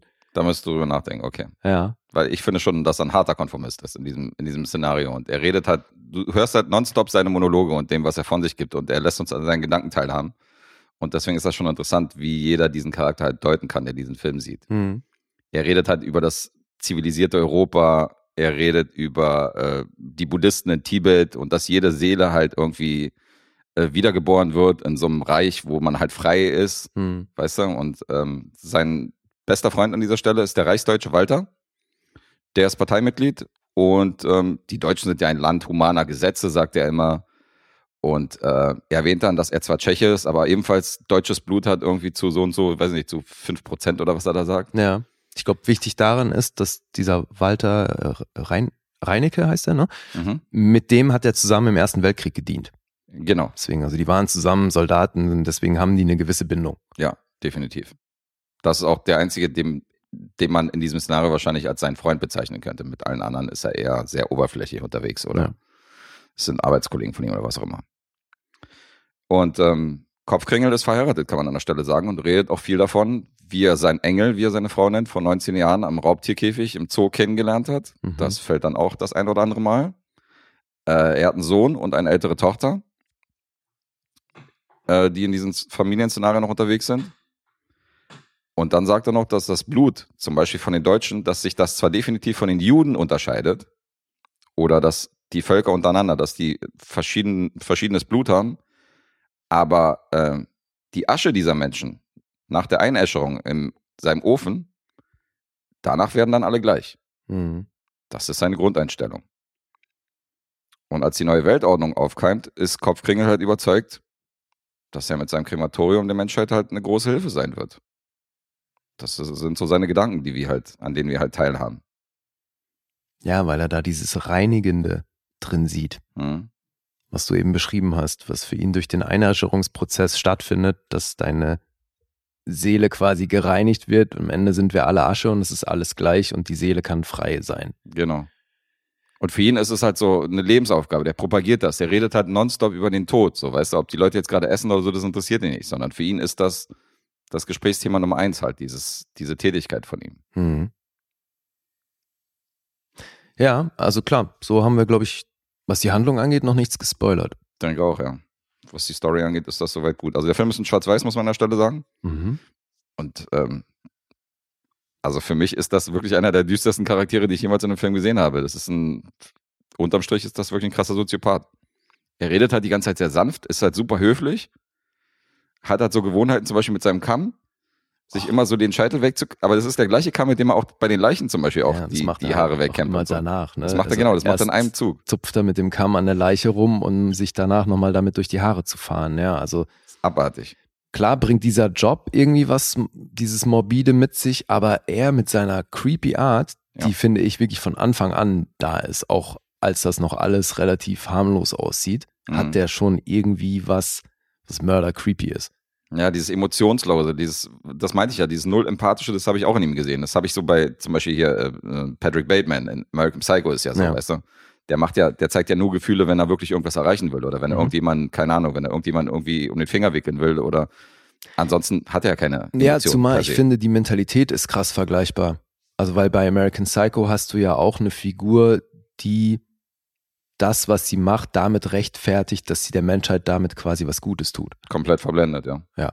Und diese Verblendung und die vermeintliche Absicht der Menschheit einen Gefallen zu tun Mhm. mit dem, was man da macht, das ist schon auf jeden Fall eine Parallele.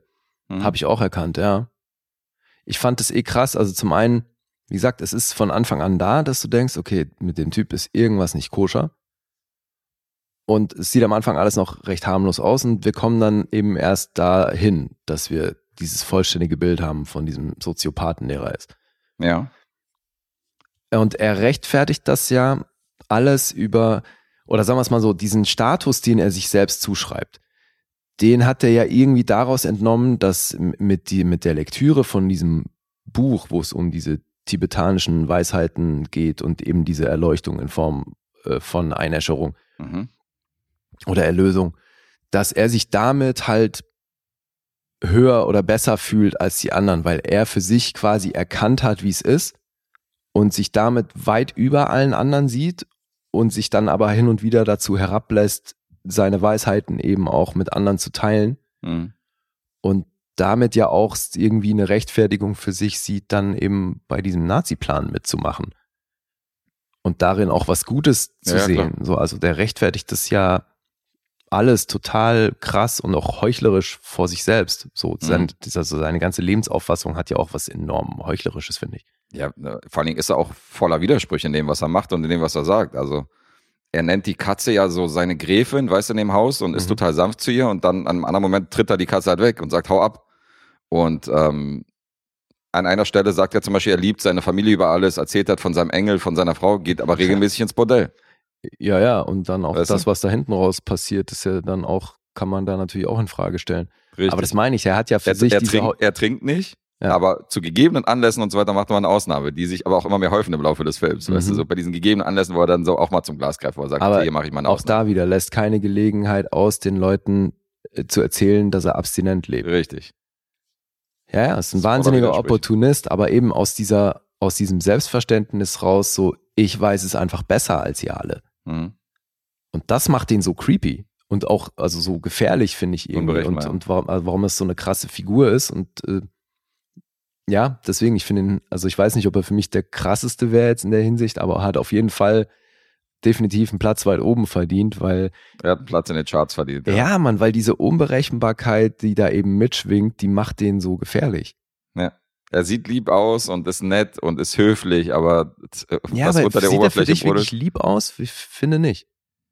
Naja, das ist so einer von denen, wenn der bei dir jetzt, wenn du jetzt ein Bäcker wärst und der würde bei dir halt morgens dein Brot kaufen, würdest ich du sagen, der ist ein bisschen, creepy ja, du würdest Alter. sagen, der ist ein bisschen creepy, aber der Ja. ist trotzdem nett und höflich. Das ist Aber halt der er Typ sieht hier. doch der- trotzdem schon so aus wie jemand, der sich eben im Keller noch irgendwie ein ganz komisches äh, Sex-Dungeon hält oder was bisschen, weiß ich. Ja, ein bisschen schon. Der lächelt ja auch nonstop. Der hat ja immer ein Lächeln drauf. Ja, aber eben auch da, das Lächeln, das Ja. kaufst du ihm halt nicht ab. Also, Ja. das meine ich. Ja. Der hat, Ja. trägt so eine ganz komische Maske irgendwie.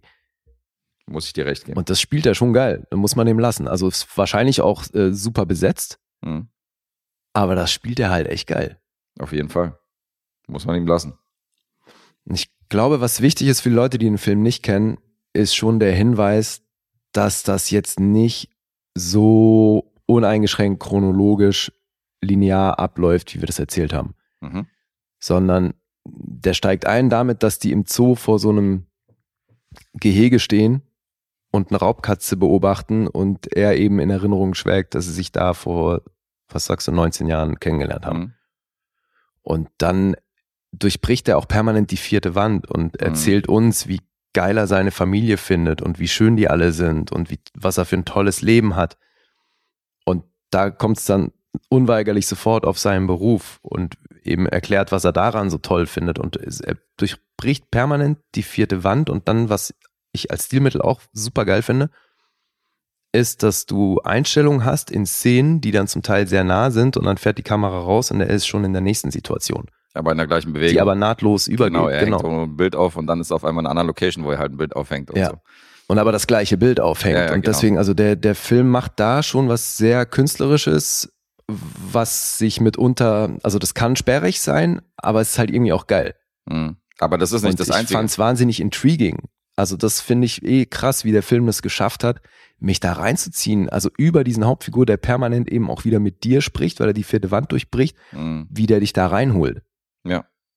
Und da kommt noch einiges dazu. Also wir dürfen nicht vergessen, wir haben das Jahr 1969 und das, was du gerade sagst mit den Zeitsprüngen, ist schon, ist schon krass gemacht. Aber die filmische Umsetzung an sich, dass du so Syphilis-Erkrankte zum Beispiel voll schnell reingeschnitten hast, so im Ja. Vorspann, weißt du, wo, wo du dann schon, Ja. wo du dich schon unwohl fühlst. Sowieso Schnitt und Einstellung zum Teil hier ganz abgefahren. Du hast so eine Jump Cuts, die halt irgendwie so eine Anschlussfehler, die nicht richtig zusammenpassen. Du hast wieder diese Dutch Angles. Du hast seine eigene POV, wo die Kamera Ja. dann auf einmal hinspringt. Ähm, Zum Teil auch wirklich eben so, Wahnsinn. so Detailshots auf irgendwie nur ein Auge oder nur den Mund oder also und das eben ganz schnell unterschnitten, zum Teil ja, ja, ja. oftmals eben unterlegt von seinem Monolog aus dem Off.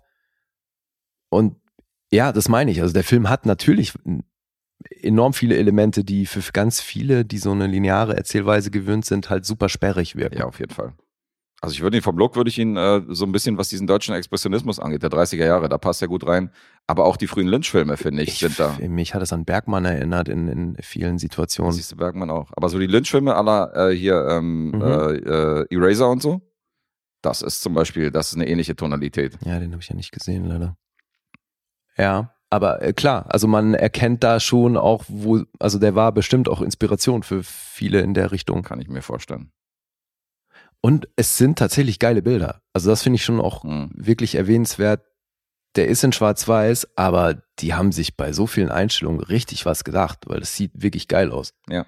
Und das ist wieder das Schöne, ne? Wir hatten Criterion Collection, dass die dann natürlich auch restaurierte Fassungen und so weiter äh, an den Start bringen und das sieht geil aus. Ja, Mann.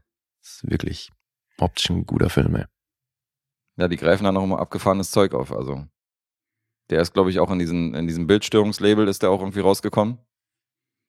The Cremator und die äh, suchen sich ja auch immer sehr besondere Stoffe aus, wenn sie die, äh, also extreme Stoffe, die jetzt nicht für jedermann sind. Mhm. Und in der Serie haben die auch mal The Cremator rausgebracht. Das ist schon abgefahren. Der Leichenverbrenner. Ja. Also ich muss sagen, ich fand, glaube ich, nicht alles, also mir hat nicht alles bildsprachlich gefallen. Mhm. Fand's, bes- es gibt ja dann, er ist ja öfter mal in diesem Vorbereitungsraum im Krematorium, Ja. wo die Särge aufgebahrt sind und da bringt er alle möglichen Leute hin, um ganz stolz zu zeigen, wo, wie sein Arbeitsort aussieht. Und da gibt's dann einmal so einen Moment, wo die Kamera einer Person folgt und die so zwischen den Särgen hin und her läuft. Mhm. Und das zum Beispiel, wie das gemacht war, so dass ähm, da musste ich, dachte ich halt, okay, siehst du, das hätte den Kubrick einfach geiler gemacht. So, das sind dann so Momente, wo ich dachte, ja, okay, das ist, perfekt ist er dann nicht, weil Mhm. sowas. Aber Aber wahrscheinlich meckern auf hohem Niveau ey, jetzt. total, klar, logisch. Das ist wirklich ein geiler Film. Ja, das ist ein wahnsinnig interessanter Film, fand ich auch. Kann ich auch nicht anders sagen. Der hinterlässt halt auch einen Eindruck. Also das, ich glaube, du kommst Das- da gar nicht drum rum, nochmal drüber nachzudenken. Ja, das ist auch einer, der nachgewirkt hat bei mir und dann nochmal gewonnen hat. Ah ja? Ja, Okay. ja, auf jeden Fall. Und zwar wirklich kurz danach, dass ich dachte, okay, das ist so ein Film, so da wirst du bestimmte Szenen halt, die wirst du im Gedächtnis behalten, weißt du, die wirst du nicht vergessen. Das ist so einer dieser Filme, die haften bleiben. Es gibt Filme, du kommst aus dem Kino und am nächsten Tag weißt du schon gar nicht mehr, was du da gesehen hast. Mhm. Und das ist ein Film, wenn, egal mit, in welchem Alter ich den gesehen habe, ob ich den jetzt sehe, ob ich den mit 20 gesehen habe, ob ich den mit 10 gesehen hätte, an bestimmte Momente aus diesem Film hätte ich mich halt äh, 20 Jahre später noch erinnert. Ja, glaube ich auch. Das ist einer von diesen und ähm, das sorgt natürlich immer für Props bei mir. Mhm. Ja. Ja, cool. Sind wir uns ja einig.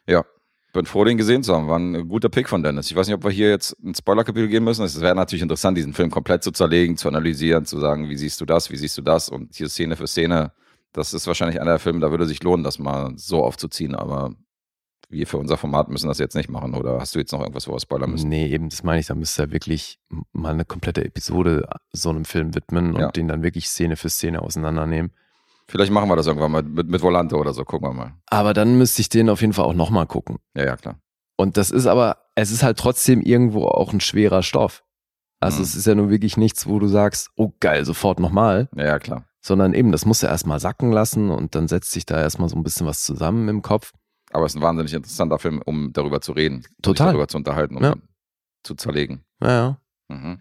Und ich habe mich ja auch dabei ertappt, wie ich gerade zu Beginn des Films, so im ersten Drittel, wie ich irgendwie voll bei ihm war.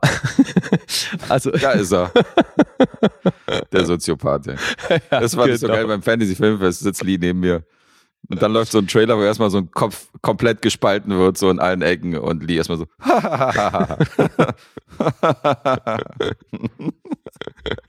ich so, okay, Ja, Classic ja, Lee. Logisch. Genau so. Oh, hi Mark. Genau der. Ja, jetzt. It's truth o'clock. Nein, es ging eher um dieses Krematorium, um diese Krematorium-Romantik. Mhm. Weil hier, Quatsch, die Richtung. Ich wohne ja hier mehr oder weniger auch hinter einem Krematorium. Ach so? Klar, Alter, da vorne, hier Silent Green, das ist doch, das ist doch ein ehemaliges Krematorium. Wenn du Richtung Nettelpla Nettelbergplatz läufst, Ja. da ist doch sofort, Alter, hier Ende von der Adolfstraße ist doch ein Krematorium. Habe ich, hab ich noch nie gesichtet. what? Oder ich dachte, das wäre Da eine ist Moschee noch ein oder so. fucking Turm oben, Alter. Was? Dann dachte ich wahrscheinlich, das wäre eine Kirche.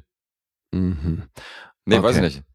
Wusste nicht, dass hier ein Krematorium ist. Aber ja, ja. Das wurde, also es ist natürlich schon lange kein Krematorium mehr, aber es, das Gebäude steht halt noch genau so da, okay. in der Aufteilung auch und eben mit dem Schornstein und allem und da sind jetzt irgendwelche Kunst- und Veranstaltungsräume drin.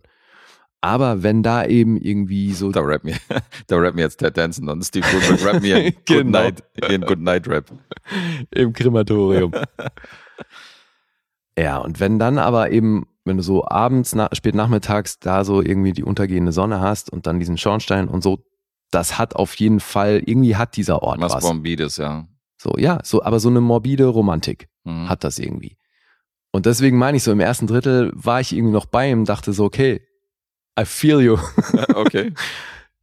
nee, aber das hat sich natürlich sehr schnell relativiert, aber ja, Ich fand, die Fand diese ganze, ja, er redet halt nonstop auch über Krematorium-Charme den eben schon was und so. abgewinnen, weißt du? Echt, ja, okay. Also- Bei mir war das eher unangenehm. Ich habe ja auch schon öfter mal in irgendeiner Leichenhalle gedreht und so und das Mhm. sind auf jeden Fall ist es ein Ort, der irgendwie eine besondere Energie hat. Ja, okay. Daran glaube ich. Aber wahrscheinlich keine Energie, die ich so freiwillig jedes Mal besuchen würde. So. weißt du? Nee, das macht auf jeden Fall auch was mit dir. Also deswegen, aber auch da wieder, das ist irgendwo auch nachvollziehbar, dass ein Typ, der halt täglich mit dem Tod konfrontiert ist, Hm. dass der da eine schräge Sichtweise drauf bekommt. Ist irgendwo auch nachvollziehbar. Das ist halt das Ding so. Also, um den Beruf auszuüben, musst du ja irgendwie Du musst es ja schon auch irgendwie mögen, weißt du? Finde ich so. Ja, Ansonsten wäre das kein Job, den du Tag für Tag ausüben kannst. ich glaube, es funktioniert nicht nur einfach darüber, dass du halt abgebrüht bist. ja, ja, eben. Das Das- ist zu wenig.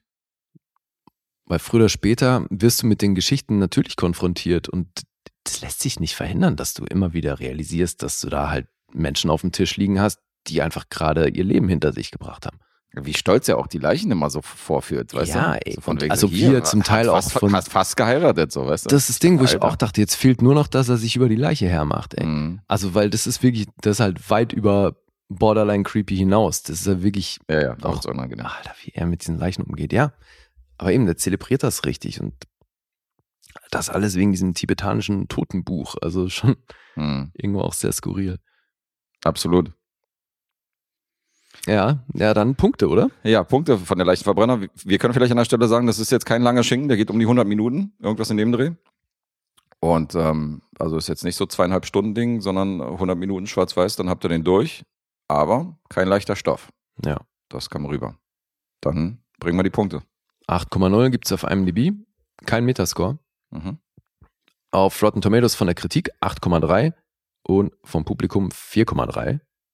Letterboxd 4,2. Die sind wieder sehr euphorisch am Start. Und jetzt wir. Mhm. Ich leg gerne vor. Ich Hast du sag, mitgekriegt, dass ich den krass fand, ja? Ja. Okay. ich sag, du bist bei 9. Neuneinhalb sogar. Okay. Kratzte ganz nah an der Höchstwertung. Ah, 9,5 sind es dann gewesen. Na, Ein bisschen fehlt noch. Vielleicht wächst das ja noch in den kommenden Wochen. Vielleicht wächst das noch. Also die, erste Instanz war tatsächlich eine 9 gewesen. Das ist, Mhm. das ist dieser halbe Punkt, der nochmal nachgewirkt, wo ich gesagt habe, Alter, irgendwie war das ein krasser Film, ey. Dann noch einen halben Punkt verdient. Äh, bei dir sage ich, ich schwank ein bisschen zwischen 8,5 und 9, muss ich zugeben. Ich sage eine 9. 8,5. Doch eine 8,5. Ja. Ah, schwanken war richtig, aber die Entscheidung war falsch. Ja, aber sind wir uns einig, ist ein geiler Film. Ja, voll. 8,5 von dir, 9,5 von mir. Also das war mal ein guter Pick von Dennis. Mhm. Und dann nächsten Monat wieder Spice Girls The Movie. Dieser Typ, Alter. Aus dem wäre ich nicht schlau. Hey, ich bin da voll bei ihm, Alter. Ich kann auch irgendwie Trash was abgewinnen und dann aber auch enorm sowas. Ja gut, man, man äh, sieht ja die Range, weißt du? Ich meine, jetzt habe ich gesagt, das ist deeper Scheiß, du musst in der richtigen Verfassung sein, du siehst hier irgendwie so einen total sperrigen Film über einen Cremator und äh, wenn wir dann über, äh, über Benji reden dann im nächsten Monat von Dennis, von dem gleichen Supporter, werde ich diese Argumente wahrscheinlich nicht bringen. Insofern, Na, ich glaube, für Benji muss man auch in der Stimmung sein. ja, aber da werde ich wahrscheinlich nicht sagen, dass das ein deeper Scheiß ist. Wer weiß. Wer weiß, okay. Wer weiß. Ungesehen, Entschuldigung, ja, Ja, ich ja. wieder mit meinen Vorurteilen. Ne? Müssen wir wirklich nächsten Monat Benji gucken? Nein, Ach so, okay. also wir wissen es nicht, weil der ist ja im Losdorf. Kann ja sein, dass wir den aus dem Losdorf ziehen. Ah, Deswegen okay, das war jetzt okay, nur ein. Beispiel von Kein seiner, Auftragsfilm. von seiner Spanne. Nee, nee, Auftragsfilme sind nicht. Alright. Was war denn der Auftragsfilm von ihm? Weiß ich nicht mehr. Gut. Kommen wir zu meinem Ja. nächsten und letzten Film. Mhm. Und ich glaube, ich bin ein bisschen das berühmte Late to the Party. Aber ich wollte den dann doch noch sehen, weil ich habe schon einige andere Filme aus dem Universum hier gebracht. Ich habe mich schon gewundert, wo der bleibt. Du weißt, um welchen es Ich geht. habe eine Vermutung. Prey, Ja, wusste ich. siehste. Hast dich gewundert, wo der bleibt. Ja, Ja, ich aber hattest du gar keinen Bock, den zu sehen? Doch. Wahrscheinlich, weil du ein bisschen denen- was Gutes drüber gehört hast. Auch. Ich habe auch was Gutes von gehört, aber schon als der angeworben wurde, weil ich, wir beide haben ja, haben ja eine gewisse Serie gesehen, wo Ja. die Dame mitspielt. Und ähm, dann kam noch dazu, dass ich viel Gutes gehört habe. Aber das ist jetzt auch wieder einer Film, ich muss jetzt nicht sofort auf den Zug ausspringen und den gleich sehen, als er rauskommen ist, sondern auf die Wunschliste gepackt und irgendwann mal wird er gesichtet. Ja, das ist witzig, dass ich den jetzt hier bringe, weil das war tatsächlich für mich dann das äh, quasi Kontrastprogramm zum Leichenverbrenner. Mhm. Das, weil ich dann dachte, okay, jetzt brauche ich so ein bisschen was, wo ich nicht auf dem Level gefordert werde. So ein bisschen Hirn aus Programm, also gucke ich mir Prey an. Okay. Ja, aber ich bin ja Fan von dieser ganzen Predator-Geschichte und habe ja eben hier auch schon den ein oder anderen Film gebracht. Und das ist jetzt im Grunde der fünfte Predator-Film und äh, wenn du Alien vs. Predator Mhm. dazu nimmst, ist der siebte. Und du hast es gerade schon gesagt, Amber Midhunter, die Dame, die wir aus Legion kennen, die spielt hier die Hauptrolle, Naru. Das finde ich so witzig, dass niemand Legion kennt und jede Rezension, die ich über Prey gehört habe, Ja. Für die war die Dame halt komplett unbekannt. Deswegen, ich wollte gerade sagen, wir gehören wahrscheinlich zu Keiner den wenigen, die Ja. die Dame aus Legion kennen. Man könnte die auch in Hell or High Water gesehen haben. Bei Mhm. Roswell äh, hat sie, glaube ich, auch eine durchgehende Rolle gehabt. Aber ja, den, äh, wie du schon sagst, den meisten ist die wahrscheinlich komplett neu. So abgefahren, dass diese Serie so untergegangen ist und dass die niemand kennt, ey. Das ist, das ist so eine krasse, so eine krasse Serie. Aber die ist auch gerade mal. Anf Anfang Mitte 20, ne? Die ist halt wirklich noch jung, Alter. Mhm. Ja, Amber Midhunter. Oder mit Thunder. Das ist jetzt die Frage. Äh, Nein, weil es wird halt M-I-D-T-H-U-N-D-R. Weißt du, wie die ausgesprochen wird? Ich hätte jetzt Midhunter gesagt, aber Milfhunter vielleicht. ja, genau. Love and Midthunder. Mit Thunder. Mit Thunder. Ich glaube, also dein erster Ansatz klang richtig. Mit Hunter. Ja, aber Hunter ist es ja auf keinen Fall, weil hinten ist ja ein D. Mit Handel. Ich hab's, ich Ey, weiß jetzt auch gar nicht, wie die geschrieben wird. Okay, ja. Fragen wir am Quiz. Nennen wir sie Amber. ja, fragen wir im Quiz, genau. Wenn wir irgendwas nicht wissen, fragen wir am Quiz. Regisseur des Ganzen, Dan Trachtenberg, Trachtenberg, der, der uns äh, 10 Cloverfield Lane, 10 Cloverfield Lane natürlich beschert hat, aber der bei The Boys auch einige Folgen gemacht hat. Daher kenne ich den primär, weil mit neun Credits hat er jetzt noch nicht allzu viel gemacht. Der hat das aber auch geschrieben, zusammen mit Patrick Azen und Jim Thomas. Der ist natürlich gelistet, weil der hat sich die Figur Predator ausgedacht Mhm. und ist ja der Autor von den alten Schinken, deswegen ist er hier auch mitgelistet.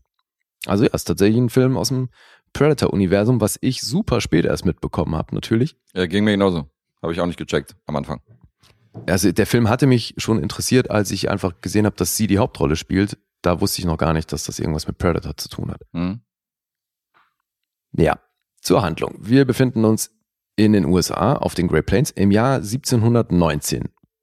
Das ist wichtig an der Nummer, weil hm, Predator ist dann eher so ein Ding aus der Zukunft, wenn du so willst, weil also da, wo wir uns befinden, gibt's halt noch nichts, was irgendwie als technologisch fortschrittlich zu bezeichnen wäre. Und wir verfolgen Naru, die ist eine Kriegerin bei den, äh, die ist bei den Comanches. Also äh, in einem indigenen Volk unterwegs und um ihr Volk eben auch zu beschützen, die hat eine sehr kriegerische Ader, ist am Anfang wird die auch auf der Jagd gezeigt, wie die so ein bisschen übt mit ihrer Axt.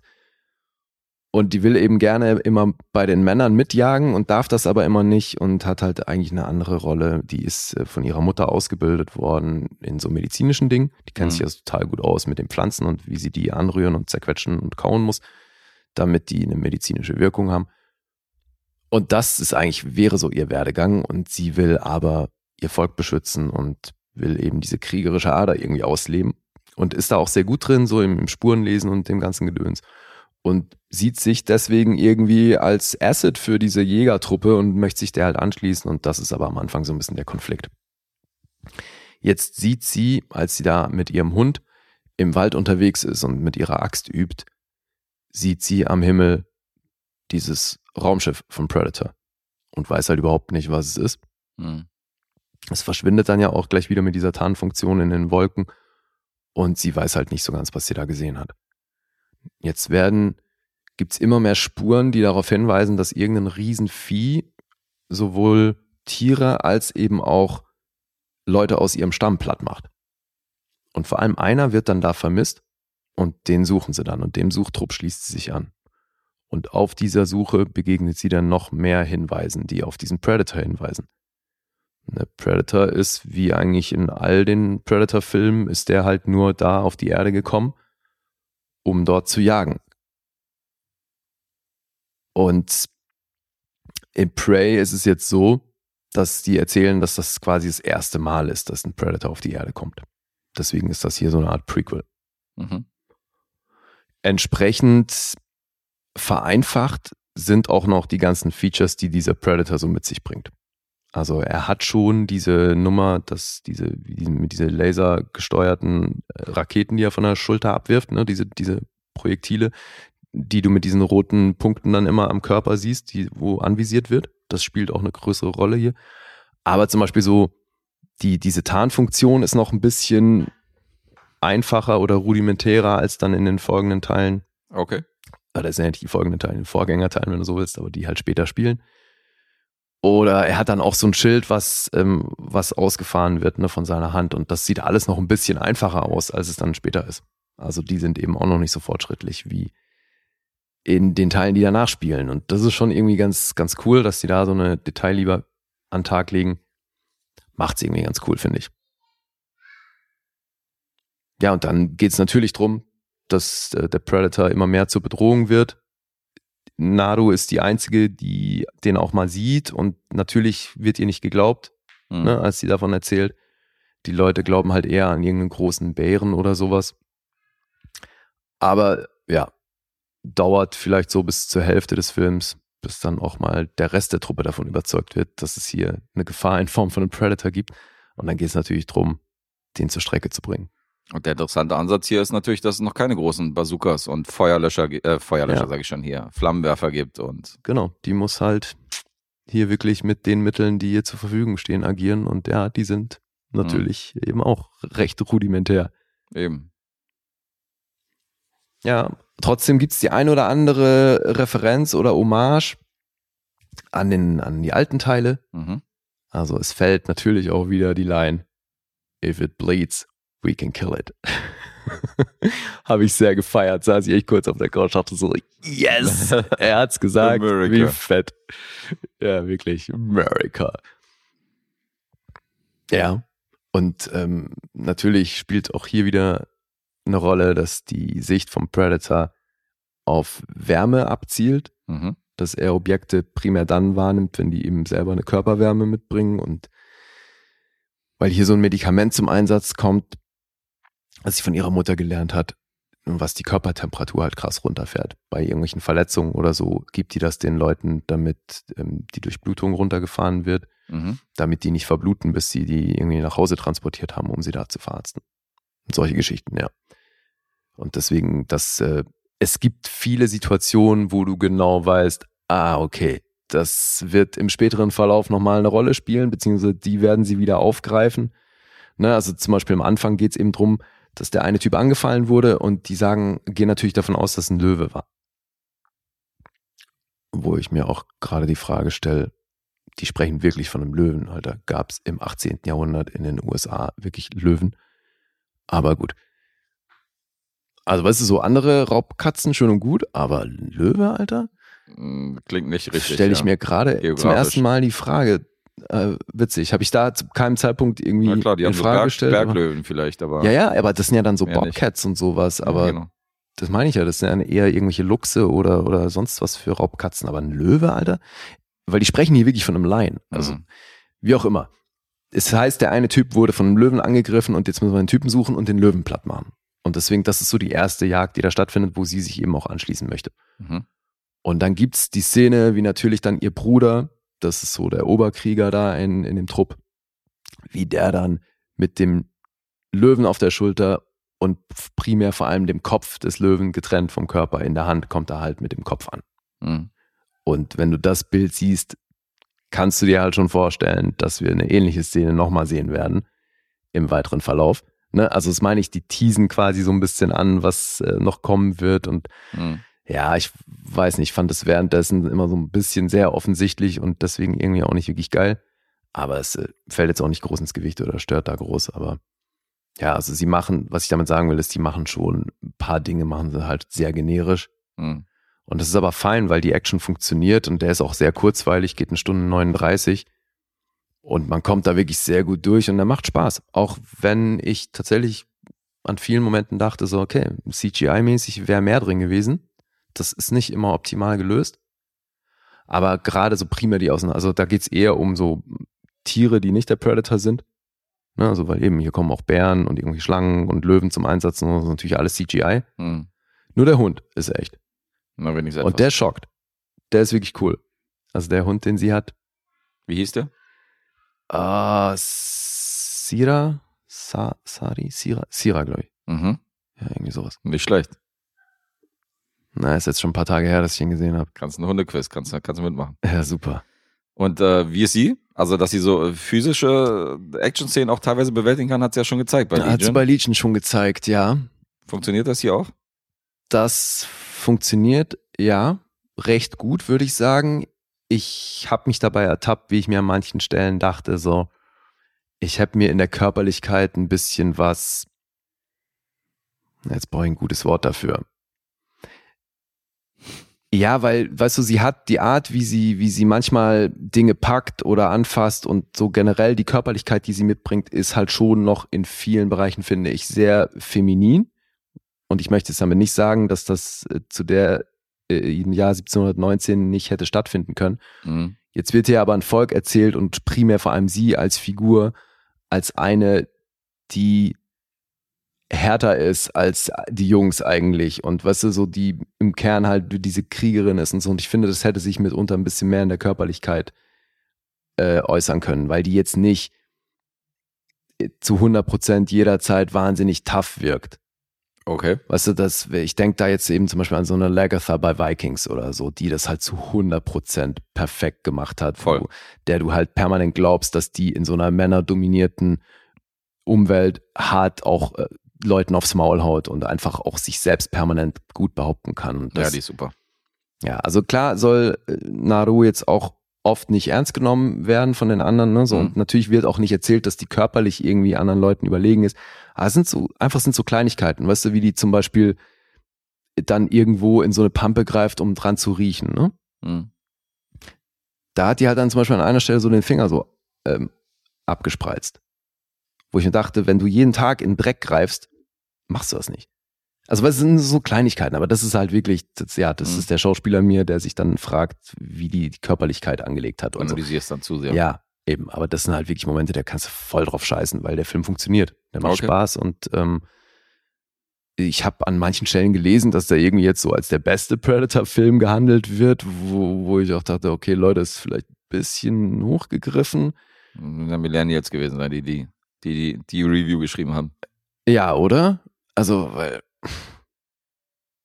ich weiß nicht. Dabei wissen wir doch, dass Predator Upgrade der beste Predator von allen ist. Ja, der hat mal, der hat mal wirklich Spaß gemacht. Aber wir stehen immer noch allein auf, auf weiter Flur. Ja. Fangen wir nicht damit wieder an. Was ich leider nicht mehr geschafft habe, ist mir einen Fanfilm von 2019 anzugucken. Der heißt Warrior Doppelpunkt Predator. Mhm. Und der hat im Endeffekt genau diese Figur vorgelegt. Da siehst du eine Kriegerin aus einem indigenen Volk, die auch genau auf diese Weise geschminkt ist, so die Augen so, so Mhm. ein Balken über die Augen und die dann ähm, mit, mit einem Speer oder halt irgendwelchen einfachen Waffen gegen so einen Predator abgeht. Mhm. Das war ein Fanfilm. Okay. Und jetzt ist es auch sogar auf IMDb gelistet, wo sie sich nicht sicher sind. Es steht halt vielleicht unabsichtlich oder vielleicht genau absichtlich, aber es gibt eben genau die und die Parallelen. Also würde mich schwer wundern, wenn die sich da nicht bedient haben. Aber wie auch immer, also es funktioniert. Mhm. Wäre natürlich nur schön, wenn der Fanfilm da auch irgendwelche Props für kriegt oder gegebenenfalls sogar den Credit als Inspiration oder so. Aber ja, von, also ähm, der, der Regisseur des Fanfilms, das gab es sogar noch als True Effect, der hat gesagt, dass sich weder Disney noch Fox in irgendeiner Form bei ihm gemeldet haben oder er da kompensiert wurde oder sonst was. Mhm. Also die tun einfach so, als hätte es das nicht gegeben. Müssen sie natürlich auch nicht, weil es ein Fanfilm. Aber es ist natürlich trotzdem ein bisschen uncool, wenn die da einfach gesehen haben, oh, ey, guck mal, geil, genau das machen wir.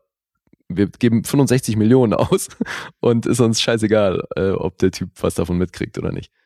Mhm. Ja, wie auch immer das gelaufen ist, eben, es ist, das ist Prey. Und ist auf jeden Fall eine Empfehlung von mir. Der ist unterhaltsam. So, You got to pray if you make it today. okay. MC Hammer. Mhm. Ja, immer noch besser als jetzt mit Donner oder sowas zu singen. So, Punkte. 7,2 auf IMDb. Metascore ist bei 71. Rotten Tomatoes von der Kritik 7,7. Publikum 3,7. Letterboxd 3,6. Also tatsächlich, da sind sich ja nun wirklich alle sehr einig. Ne? Das ist alles so zwischen 7 und 7,5. Ja. Krass. Ist mir noch gar nicht aufgefallen. Deine äh, Predator-Serie hier in diesem Podcast ist schon auch sehr lustig. Weil über die ersten eigentlichen beiden Teile hast du noch Äh, nicht nee, geredet, die haben, wir, die haben wir noch gar nicht gehabt. Nee. Alien vs. Predator, dann irgendwie den Adrian Brody Predator, dann hast du Predator Upgrade, jetzt hast du den ganz neuen. Ja, weil das ja aber alles, die beiden Urteile die noch kannte ich halt alle noch nicht. Ich meine, die beiden ursprünglichen, die kenne ich ja. Ja, ja. Aber die könnte ich natürlich auch mal wieder gucken. Stimmt lustige Chronologie. Ja, Ja, die würde ich auch, äh, die, die habe ich auch ewig, Ewigkeit nicht gesehen. Ne? Hatte ich auch mal Bock zu. Fand ich ja beide auch sehr geil. Äh, ja, ich muss kurz. Ich sag äh, 7,5. Ich bin mal acht. Doch noch eine 8. Mhm. 8 für Prey. Not bad. Ja, damit hast du gewonnen. Habe ich gewonnen schon. Yes. Schön. Ja, weil ich ja mit meinem ersten Tipp einen Punkt daneben lag. Habe ich wieder Ausgleich geschafft. Wieder spannend hier. Spannend in diesem Monat. Du hast einen Miesen und ich bin ja schon bei 1,5, deswegen Punkt geht an dich. Ja, gut. Aber nichtsdestotrotz, die Leute müssen ja tippen, deswegen äh, musst du trotzdem zuhören. Damit du hier so, so wenig wie möglich weit entfernt bist von, dem, äh, von den anderen Punkten. Mhm. Aber ist jetzt keine Riesenherausforderung. Denn ähm, ich rede jetzt über eine Tarantino und mache mit meiner Tarantino-Serie weiter. Ach, ja, stimmt, hast du angekündigt. Habe ich angekündigt und wie versprochen kommt jetzt aus dem Jahr 2007 Death Proof. Todsicher, wie auf Deutsch auch heißt. Wirklich. Voll lächerlich. Und ähm, Naja, gut, es ist halt, das ist original wie Scream, Alter. ja, ja, klar. Ist einfach nochmal übersetzt. ist wirklich witzig, witzlos. Weil keiner sagt so, hast todsicher gesehen. du weißt gar nicht, von welchem Film du redest, wenn du das so, wenn du das so fragst. Also, er ist einfach komplett redundant, dieser deutsche Untertitel. Äh, Regie und Drehbuch Tarantino, das ist seine fünfte Regiearbeit. Wenn man Kill Bill als eins zählt, ansonsten äh, können wir auch sagen, wenn wir Kill Bill jetzt zweiteilen, wäre das die sechste Regiearbeit. Und äh, ich muss mal erstmal Fepse grüßen an der Stelle, weil der hat uns in den Lostopf einfach mal Grindhouse reingeschmissen. Mhm. Und Grindhouse ist ja das komplette Paket aus Fake-Trailern, Death Proof und Planet Terror. Mhm. Habe ich alles gesehen. Geht über drei Stunden. Also die Originallänge wäre 250 Minuten aus diesen beiden Filmen. Und äh, Grindhouse geht aber irgendwie nur drei Stunden, das heißt, es wäre sogar 20 Minuten kürzer. Die, die, also die beiden Filme sind dann gestrafft in manchen Momenten und das mache ich ja sowieso nicht gerne. Ich gucke dann gerne die vollständigen Filme. Also für den Fall, dass wir jetzt irgendwie dieses Grindhouse-Fake los von äh, ziehen, wo er so zwei für eins irgendwie haben wollte, dann werden wir Planet Terror rezensieren, sage ich mal so, als mein Vorschlag. Aber Death Proof bringe ich jetzt mal außerhalb der Reihe. Gibt es denn von Death Proof unterschiedliche Schnittfassungen? Naja, Weil alleine du schon, rein- gerade meintest, dass die dann in Alleine der die- Kombination gestraft ja, haben. alleine die Grindhouse-Version und der eigentliche Film, der ins Kino gekommen ist von, äh, von Planet Terror, ist, das sind ja schon zwei verschiedene Schnittfassungen. Weil die unterscheiden sich ein bisschen von der Länge beide. Ne, ich spreche jetzt mal nur von Death Proof, deswegen meine ich Beide. also eben die, wie beide, beide was. Bei beiden wurden bestimmte Szenen rausgeschnitten für die Grindhouse-Version. Genau, das meine ich. Aber gibt es denn jetzt abseits von dieser Grindhouse-Fassung von Death Proof, von Death Proof noch andere Schnittfassungen? Das war die eigentliche Frage. Außer die Kinoversion, die ich jetzt bringe? Ja. Nee. Okay. Andere gibt's glaube ich, nicht. Hätte ja sein können, dass der dann für die Blu-ray irgendwie nochmal einen Extended Cut oder weiß der Fuchs. Nee, das nicht. Also soweit ich weiß nicht, nicht, dass ich jetzt Scheiße erzähle. Ich weiß nicht, ob es da jetzt irgendwie einen Extended Cut gibt, aber soweit ich weiß, gibt's glaube ich, jetzt wirklich nur die, äh, die einzelne Version, die halt hier in den Kinos kam. Mhm. Und die hast du jetzt auch, die, Und die hier. Ich rezensiere die Einzelversion. Ich finde es ganz interessant. In den USA kam nämlich das Ganze als Double Feature, nämlich so wie es geplant war, als Grindhouse. Das hatte zur Folge, dass das viele Kinogänger nicht mitbekommen haben und nach Planet Terror dann einfach nach Hause gegangen sind, Mhm. weil die nicht wussten, da kommt noch ein Film. Ja, das sind dann die Leute, die bei den Credits schon aufstehen. Richtig. Und äh, das war dann kontraproduktiv, was den Film angeht. Und in Europa hat man deswegen die Filme separat ins Kino gebracht. Da Mhm. gab es halt nicht dieses Grindhouse-Feature, sondern es gab halt einmal Planet Terror, einmal Death Proof. Dann gab es allerdings eine hohe Nachfrage und dann hatte man nochmal so ein Grindhouse-Kino-Release, wo dann irgendwie die komplette Fassung ins Kino gekommen ist. Mhm. Und als Home-Release hat man auch beide Versionen rausgebracht. Das heißt, du kannst die Blu-rays einzeln kaufen, so wie ich es gemacht habe. Du kannst natürlich auch als Grindhouse die, äh, das komplette Paket kaufen, aber dann sind die Filme halt ein bisschen gekürzt. Finde ich halt auch nicht geil. Ja, aber da sind dann wahrscheinlich wiederum noch, es gab ja dann noch so ein paar fin Film in Film-Dinger und so ähm, Trailer und Kurzfilme klar. dazu. Mhm. Die sind dann da wahrscheinlich mit drauf, ne? Ja, da sind dann die Kurzfilme so als komplettes Paket, hier als, als Special. Ja, ich habe mir das damals nämlich alles reingezogen, weil ich fand das schon auch interessant, weil da waren ja mitunter bei diesen Kurzfilmen und so waren ja interessante Regisseure auch dabei. Ja, da war ja auch Nicolas Cage und so ein, Ja, ja, ein, eben. von diesen Fake-Trailern Ja. und so drin. Die waren auch definitiv witzig, also die sind einen Blick wert. 100 Prozent. So, wir reden jetzt über Quentin Tarantinos Chick-Flick, aber ein Chick-Flick ohne Liebesdrama und Romance. Warum ist das sein Chick-Flick? Naja, weil das eine Liebeserklärung an, weil das ein Mädchenfilm ist. Ja, warum? Komme ich noch zu. Okay. Wir haben drei Girls, die labern über Sex, Boys und Musik. Da ist äh, Jungle Julia dabei, das ist Sydney Tamia Portier, übrigens auch die Tochter des großen Sydney Portier, die hier die Jungle Julia spielt. Ach, Die ist eine, äh, die ist ein DJ in Los Angeles, hat eine sehr erfolgreiche Morningshow, hängt halt an Billboards quer durch LA und wird auch gefeiert von ihren Freundinnen. Jedes Mal, wenn die an so einem Billboard vorbeifahren, finde ich halt auch lustig. Dabei ist Shauna, das ist eine kleine Blonde, die ist, die wird gespielt von Jordan Ladd. Und Jordan Ladd ist die Tochter von Cheryl Ladd. Immerhin auch eine bekannte Schauspielerin, die kennen wir aus Drei Engel für Charlie, ist eine der, der Originalengel. Mhm. Und die dritte im Bunde ist Aline.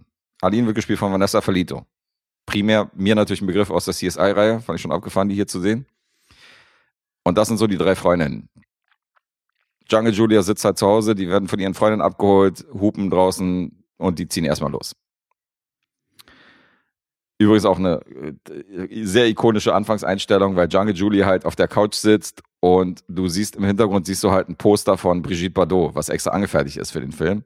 Und sie hat halt exakt die gleiche Pose. Sie Mhm. halt auf der Couch sitzt mit den Beinen ausgebreitet, mit allem drum und dran und die Beine nach vorne. Und das hat exakt die Pose wie das Poster da drüber. Das ist, Mhm. schon, ist schon geil eingefangen von Tarantino. Ähm, die ziehen dann so ein bisschen rum, gehen was trinken. Wir sehen dann noch Eli Roth später. Wir sehen Rose McGovern hängt in dieser Bar rum und Quentin Tarantino himself ist in der ersten Hälfte als Barbesitzer halt äh, in dieser Bar zu sehen, wo die Girls halt gerade Spaß haben beim dummen Labern und Saufen. Und die Jukebox kommt hier natürlich auch oft ins Spiel. Es läuft halt ständig richtig geile Mucke aus den 70ern. Und dazu muss man wissen, Death Proof ist halt eine Verbeugung vor diesem billig Grindhouse-Kino der 70er. Grindhouse-Kinos wurden ja die Filme, äh, die Kinos genannt, die 24 Stunden aufhatten, die meistens irgendwie natürlich keine Blockbuster gezeigt haben, sondern irgendwelche Kung-Fu-Filme aus den 70ern, irgendwelche Action-Flicks, äh, irgendwelche billig produzierten Filme, die dann irgendwie rund um die Uhr liefen. Das äh, würde in Deutschland wahrscheinlich dem Bahnhofskino nahe kommen, wobei diese Bahnhofskino nie 24 Stunden offen hatten. Mhm. Aber es, die hatten halt auch gerne sehr viel blutiges Zeug im Programm. Auf jeden Fall. Aber es ist halt so ein amerikanisches Phänomen. Ja, aber das war der Markt für solche Filme. Ja, definitiv, ja. Da waren ja, also viele Filme wurden ja auch produziert extra für diese, für diese Grindhouse-Kinos und für diese Geschichten. Und die Outfits, die Autos, ähm, alles so der Look aus dieser Zeit, der wird hier in diesem Film definitiv zelebriert. Aber du siehst Handys. Das Mhm. heißt, es spielt nicht wirklich in den 70ern, sondern Ja. es spielt in der heutigen Zeit, aber der Look ist trotzdem halt schwer 70s. In dieser besagten Bar, Aber der Look des Films ja nicht wirklich. Also du meinst äh, so Klamotte und, und äh, Ausstattung und sowas. alles, Aber ja. die Optik. Nee, die Optik ist doch nicht 70s, Alter. Klar, du hast die ganze Zeit dieses Filmflackern und so hin und her wie in den 70ern Grindhouse-Filmen. Du hast dieses körnige Bild. Du hast sogar Filmfehler drin gearbeitet die ganze Zeit über den Film. Du hast so Okay. Filmrisse und so. Ja. Also original. Also mehr 70er geht nicht.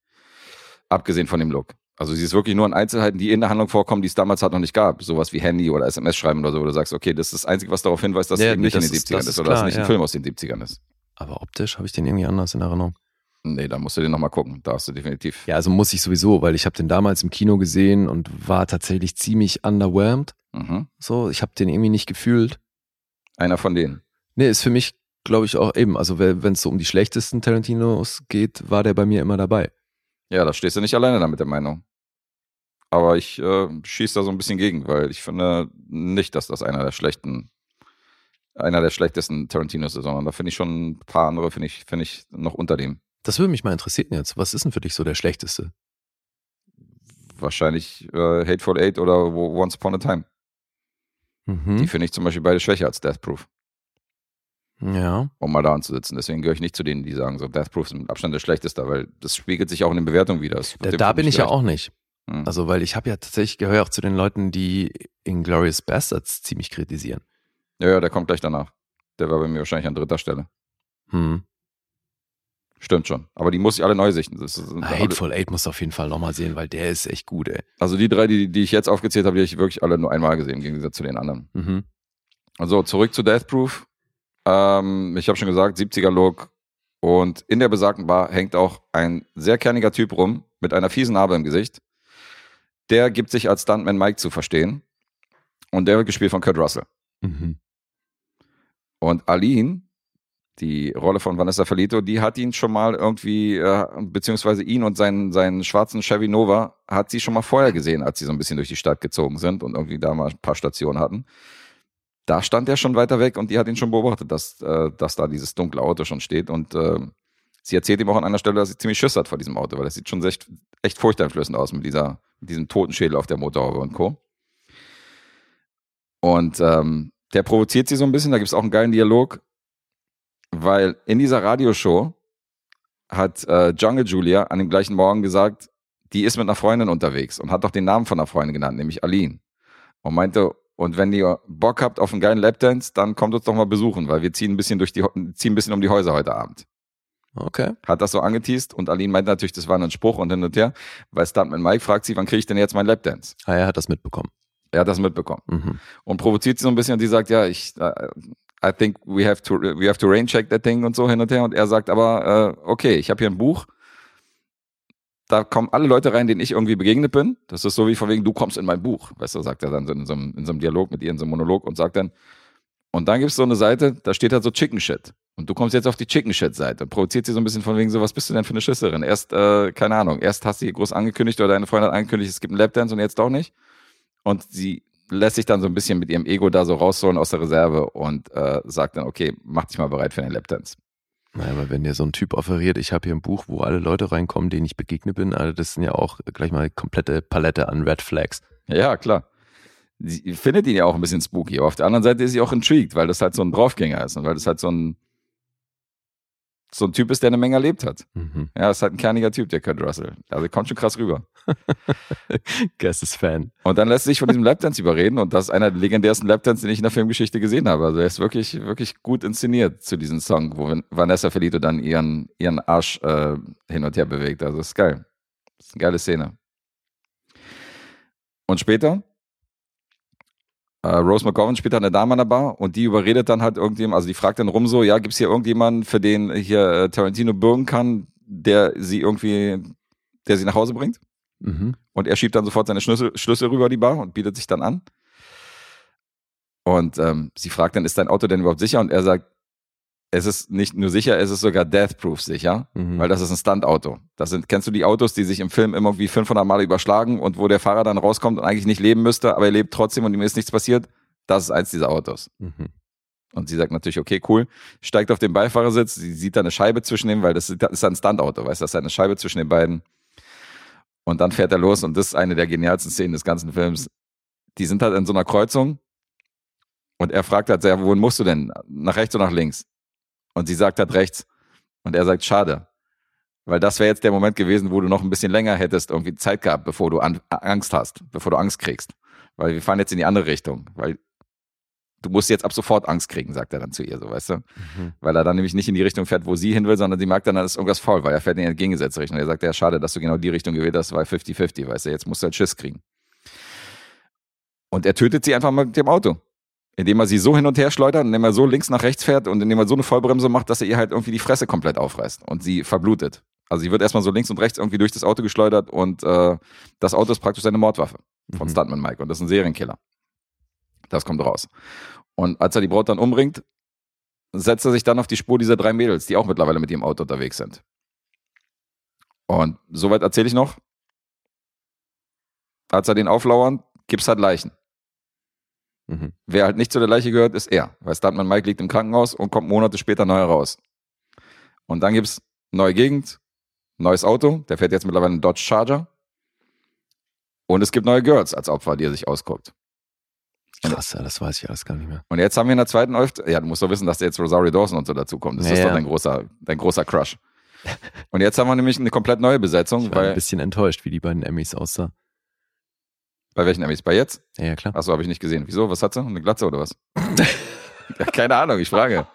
Die einzige Möglichkeit, die es gibt, um enttäuscht zu sein. Nö, nö, ich dachte einfach so, okay, die sah auch schon mal besser aus, aber pff, du, Die sah auch schon mal Also, besser aus. ja. Bist du für eine oberflächliche Fatzke? total. Was mit dem Charakter und den innerlichen Werten? Ja, Das, das bleibt unangefochten toll bei Ach so. Rosario Dawson. Okay, du, ja, dann hat's ja nicht viel verloren. Ja, die neuen Girls, Rosario Dawson habe ich schon genannt, Zoe Bell ist dabei, die auch die Stuntfrau war von Tarantino und hier hat er ihm mal eine größere Rolle auf den Leib geschrieben. Mhm. Äh, Tracy Thomas ist dabei, die hat mittlerweile auch 104 Credits, ist als Comedian auch ziemlich groß. Und dann eine ganz kleine Mary, Mary Elizabeth Winstead, hatte ich gar nicht mehr auf dem Schirm. Ach was? Mit einer Cheerleader-Uniform, die ist hier, die ist hier auch unterwegs und die drei Mädels sind, äh, beziehungsweise genau, die vier Mädels sind unterwegs in einem äh, Vintage gelb-schwarzen Mustang für die Autofans Mhm. der auch ziemlich geil aussieht. Und dieses ganze Szenario und diese ganze Optik von Death Proof, du siehst ja die ganze Zeit diese Filmfehler, wie ich halt meinte. Du siehst dieses äh, körnige Flackern, du hast halt irgendwie Jump Cuts, du hast Anstoßfehler, die mit absichtlich irgendwie eingefügt worden sind, wo Kurt Russell aber halt ein Glas in der Hand hält und dann in der nächsten Szene redet er mit ihm halt das Glas nicht mehr in der Hand. Hm. Also so eine Geschichte. Damit spielt Tarantino schon krass, weil das ist natürlich ein typisches Merkmal von Grindhouse, dass sie auf so eine Scheiße nicht geachtet haben, sondern Ja. dass du da viele billige Übergänge hast und äh, weil die haben sich halt auf andere Momente konzentriert, auf die Stunts und auf, Mhm. auf Blut und auf Action. So, das war halt so, da war halt das Augenmerk drauf gerichtet. Naja. Und das ist eine Verbeugung für diesem Kino. Und ich fand's nach wie vor auch bei der Zweitsichtung fand ich das richtig geil. Also es ist richtig gut inszeniert. Und äh, ich mag den Film sehr gerne. Ich weiß gar nicht, warum der so schlecht wegkommt. Ich kann es nicht verstehen. Du hast auch etliche Referenzen an irgendwie äh, alte Filme aus der damaligen Zeit. Kurt Russell lehnt sich zum Beispiel, er steigt aus dem Fahrersitz aus, hat dann so beide Ellenbogen auf dem Dach von dem Auto, guckt dann so rüber und grinst so, bevor er wieder ins Auto einsteigt. Das ist natürlich typischer Burt Reynolds Move. Mhm. Dieses Grinsen über dem Auto und dann ins Auto einsteigen, so weißt du, aus Smokey and the Bandit und Co. Ja. Du hast in der zweiten Hälfte, hast du offensichtliche Referenzen an Vantage Point, unter anderem spielt das Auto aus Vantage Point auch eine große Rolle. Okay. Ähm, hat, hab, hat mir vorher natürlich komplett gefehlt, weil ich den Film nicht kannte. Und jetzt habe ich halt gesehen, dass Tarantino ein Riesenfan von dem Film ist und wie viel er hiervon zitiert hat. Hm. Und ähm, ist auch abgefahren, wen Tarantino alles in Anbetracht gezogen hat für die Rolle von äh, Stuntman Mike, weil Kurt Russell kam dann irgendwann ins Spiel. Der hat vorher gefragt, Willem Dafoe. Der hat John Malkovich gefragt. John Malkovich. Mhm. Geil. Der hat Ron Perlman gefragt. Dann Mickey Rourke war ein heißer Kon Kandidat. Ja, das hätte aber sehr gepasst. Ja, Sylvester Stallone hat er gefragt.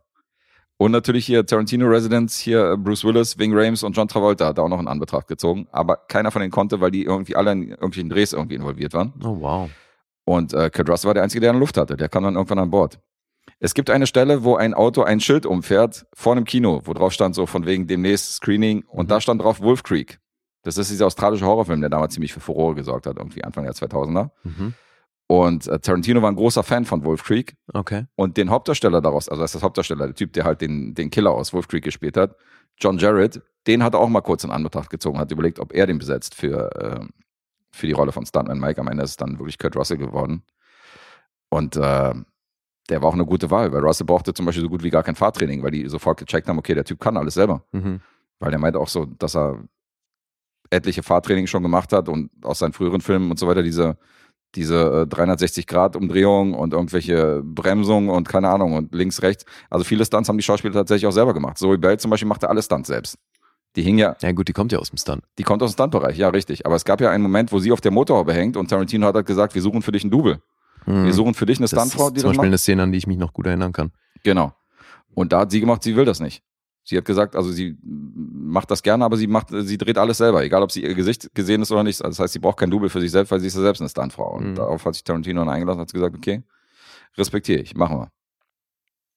Ja, er musste wahrscheinlich auch alles unterschreiben, falls da was passiert, dass die Produktion nicht haftbar ist und so. Ja, wahrscheinlich. Und du hast wirklich viele, viele feine Momente wieder und du hast in diesem Tarantino-Universum hast du wieder viele Anspielungen. Ähm, du hast einen Big Kahuna Burger, der hier an der einen oder anderen Stelle fällt. Du hast äh, die Red Apple Zigaretten, die wieder geraucht werden. Du hast an einer Stelle einen Little Pussy Wagon Aufkleber an Ah ja. einem bestimmten Auto. Okay. Little Pussy Wagon, weil den richtigen Pussy Wagon gab es ja schon in Kill Bill. Mhm. Also so eine Momente, das ist schon witzig. Und das ist teilweise total kurz im Bild, so dass du Kurt Russell sagt dann, wo er Stuntman war und dann zählt er so Serien auf, äh, hier die Leute von der Shiloh Ranch und so, er zählt er zwei Serien auf, wo Kurt Russell selbst halt wirklich mitgespielt hat. Also so eine Ach, Meta-Witz, das ist schon echt witzig. Geil. Und was richtig abgefahren ist, ist, wer die Idee zu Death Proof hatte ursprünglich. Weil Tarantino ist um die Häuser gezogen in L.A.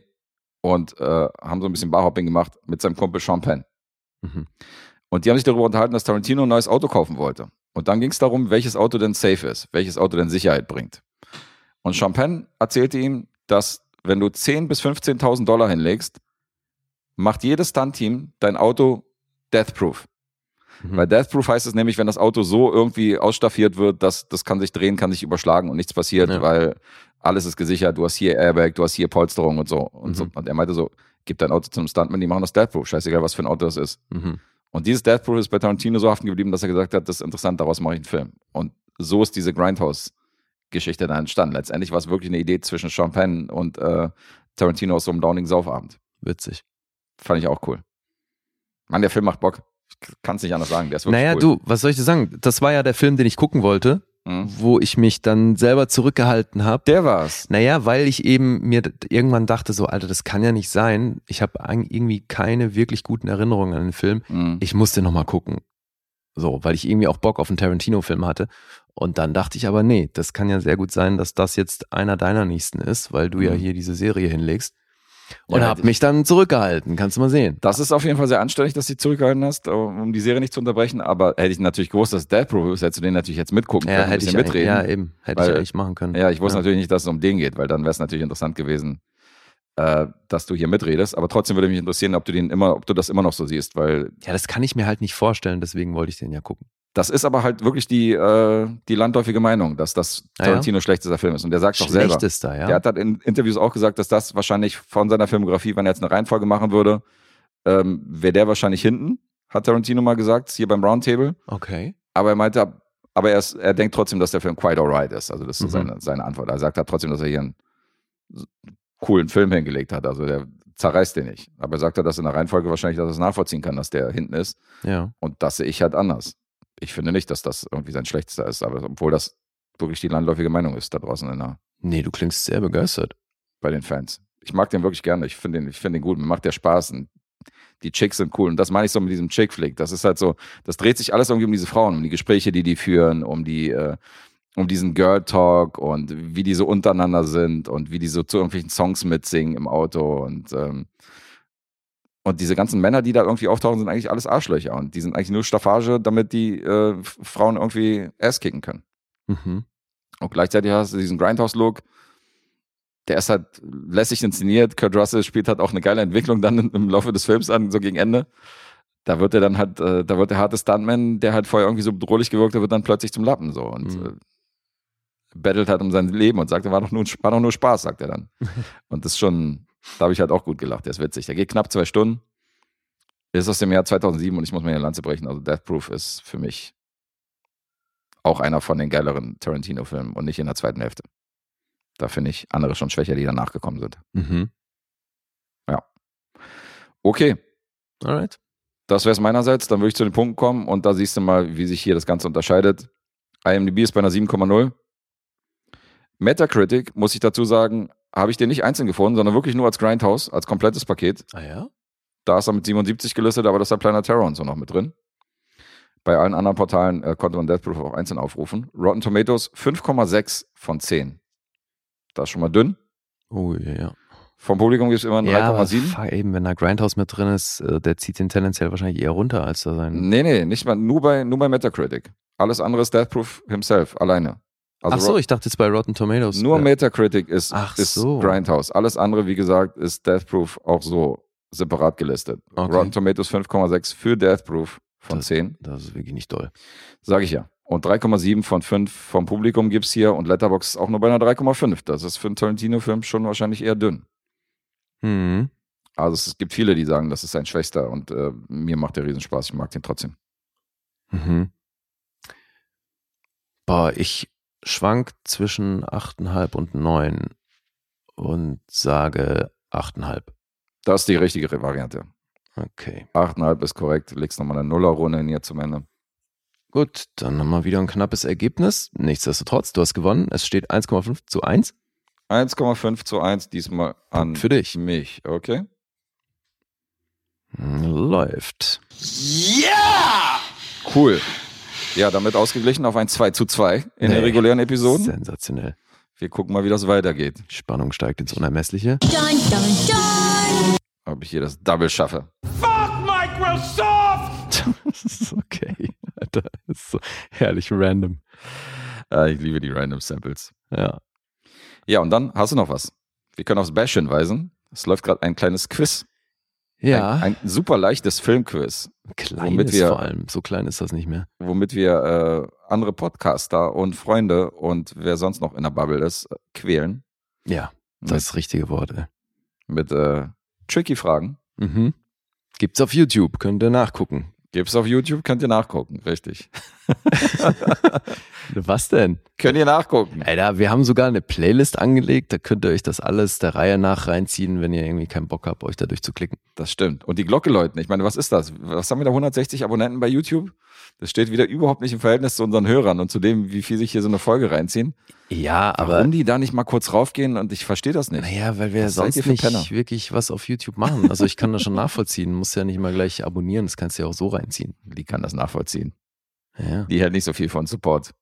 das hat nichts mit fehlendem Support zu Man tun. muss auch mal Daumen hoch und mal die Glocke läuten. aber ja. Daumen hoch und alles, Arbeit. das geht auch alles ohne Abo. Also weißt du, die Leute sie schrecken ja auch gerne mal so ein bisschen zurück vor, darauf einen Kanal zu abonnieren. Da kriegt man da dauernd irgendwie, wird man zugemüllt. Na, bei uns werdet ihr nicht zugemüllt. Nee. da kommt halt eine, eine Meldung, wenn wir halt eine neue Folge rausbringen, die auch auf YouTube eingespeist wird oder ein neues Quiz. Ansonsten Ja. gibt's da nicht viel. Das passiert aktuell höchstens einmal pro Woche. Also ja gut, die regulären Episoden Ja, die ja auch. regulären auch. also dreimal die Woche. Aber wenn du, äh, wenn du die Abonnenten, die auf Abonnieren gedrückt hast, was den Podcast angeht, mal gegenüberstellst, was die Zahlen angeht mit den YouTube-Abonnenten, also Ja, da hatten viele auch keinen keinem Schiss, uns zu abonnieren. Also insofern, das ist richtig klar.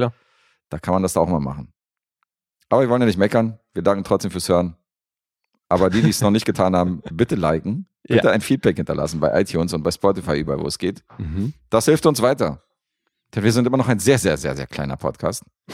Keiner kennt uns. Ist das so? Wir senden hier immer noch für zwölf Leute. Ja. Kennen die, unsere die Hörer- sind aber alle sehr aktiv, ey. Kennen unsere Hörer alle beim Namen. Ja, und persönlich, genau. Und da geht noch was. Ja. Nee, Raum nach oben ist natürlich immer. Ja, erzählt euren Großmüttern und äh, wen ihr sonst noch trifft auf der Straße. Bewegt Banausen, kauft Merch. Den könnt ihr, genau, kauft Merch, den könnt ihr auch mal unsere Patreon- und Steady-Sachen ans Herz legen, weil da gibt es dann noch Zusatzepisoden. Auch da gerne. Und wenn ihr beides machen wollt, dann werdet erst Supporter bei Steady und Patreon und kauft euch dann Merch, weil für die gibt es sogar ein bisschen Rabatt hier von uns. Naja, Für Ah stimmt. die Supporter gibt's Plan. Rabatt. Ja. Also insofern macht lieber die Reihenfolge. Schlägt ihr zwei Fliegen mit einer Klappe. Ihr Gut. unterstützt zwei obdachlose ehemalige Schauspieler und DJs. Wir schon ehemalig, was? Ja, na, sonst kriegen wir nicht so viel Mitleid. Ach so. Wir müssen so tun, als wenn wir keine Jobs mehr haben. Okay. Und gleichzeitig kriegt ihr Rabatt auf die Merch und habt noch die Möglichkeit, Filme äh, in den Lostopf zu schmeißen und Episoden zu hören und Auftragsfilme aufzugeben und was noch so alles gibt. Und, und, und. alles dann Filme, die auf eurem Mist gewachsen sind, so wie zum Beispiel The Cremator in dieser Episode. Und anderes interessantes Zeug, wo ihr uns dann den Horizont erweitern könnt. Da freuen wir uns drauf. Mhm. Und danke an alle, die es tun.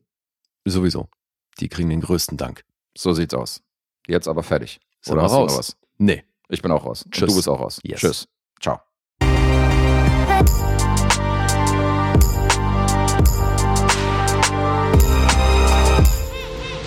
Bewegt Bild Banausen.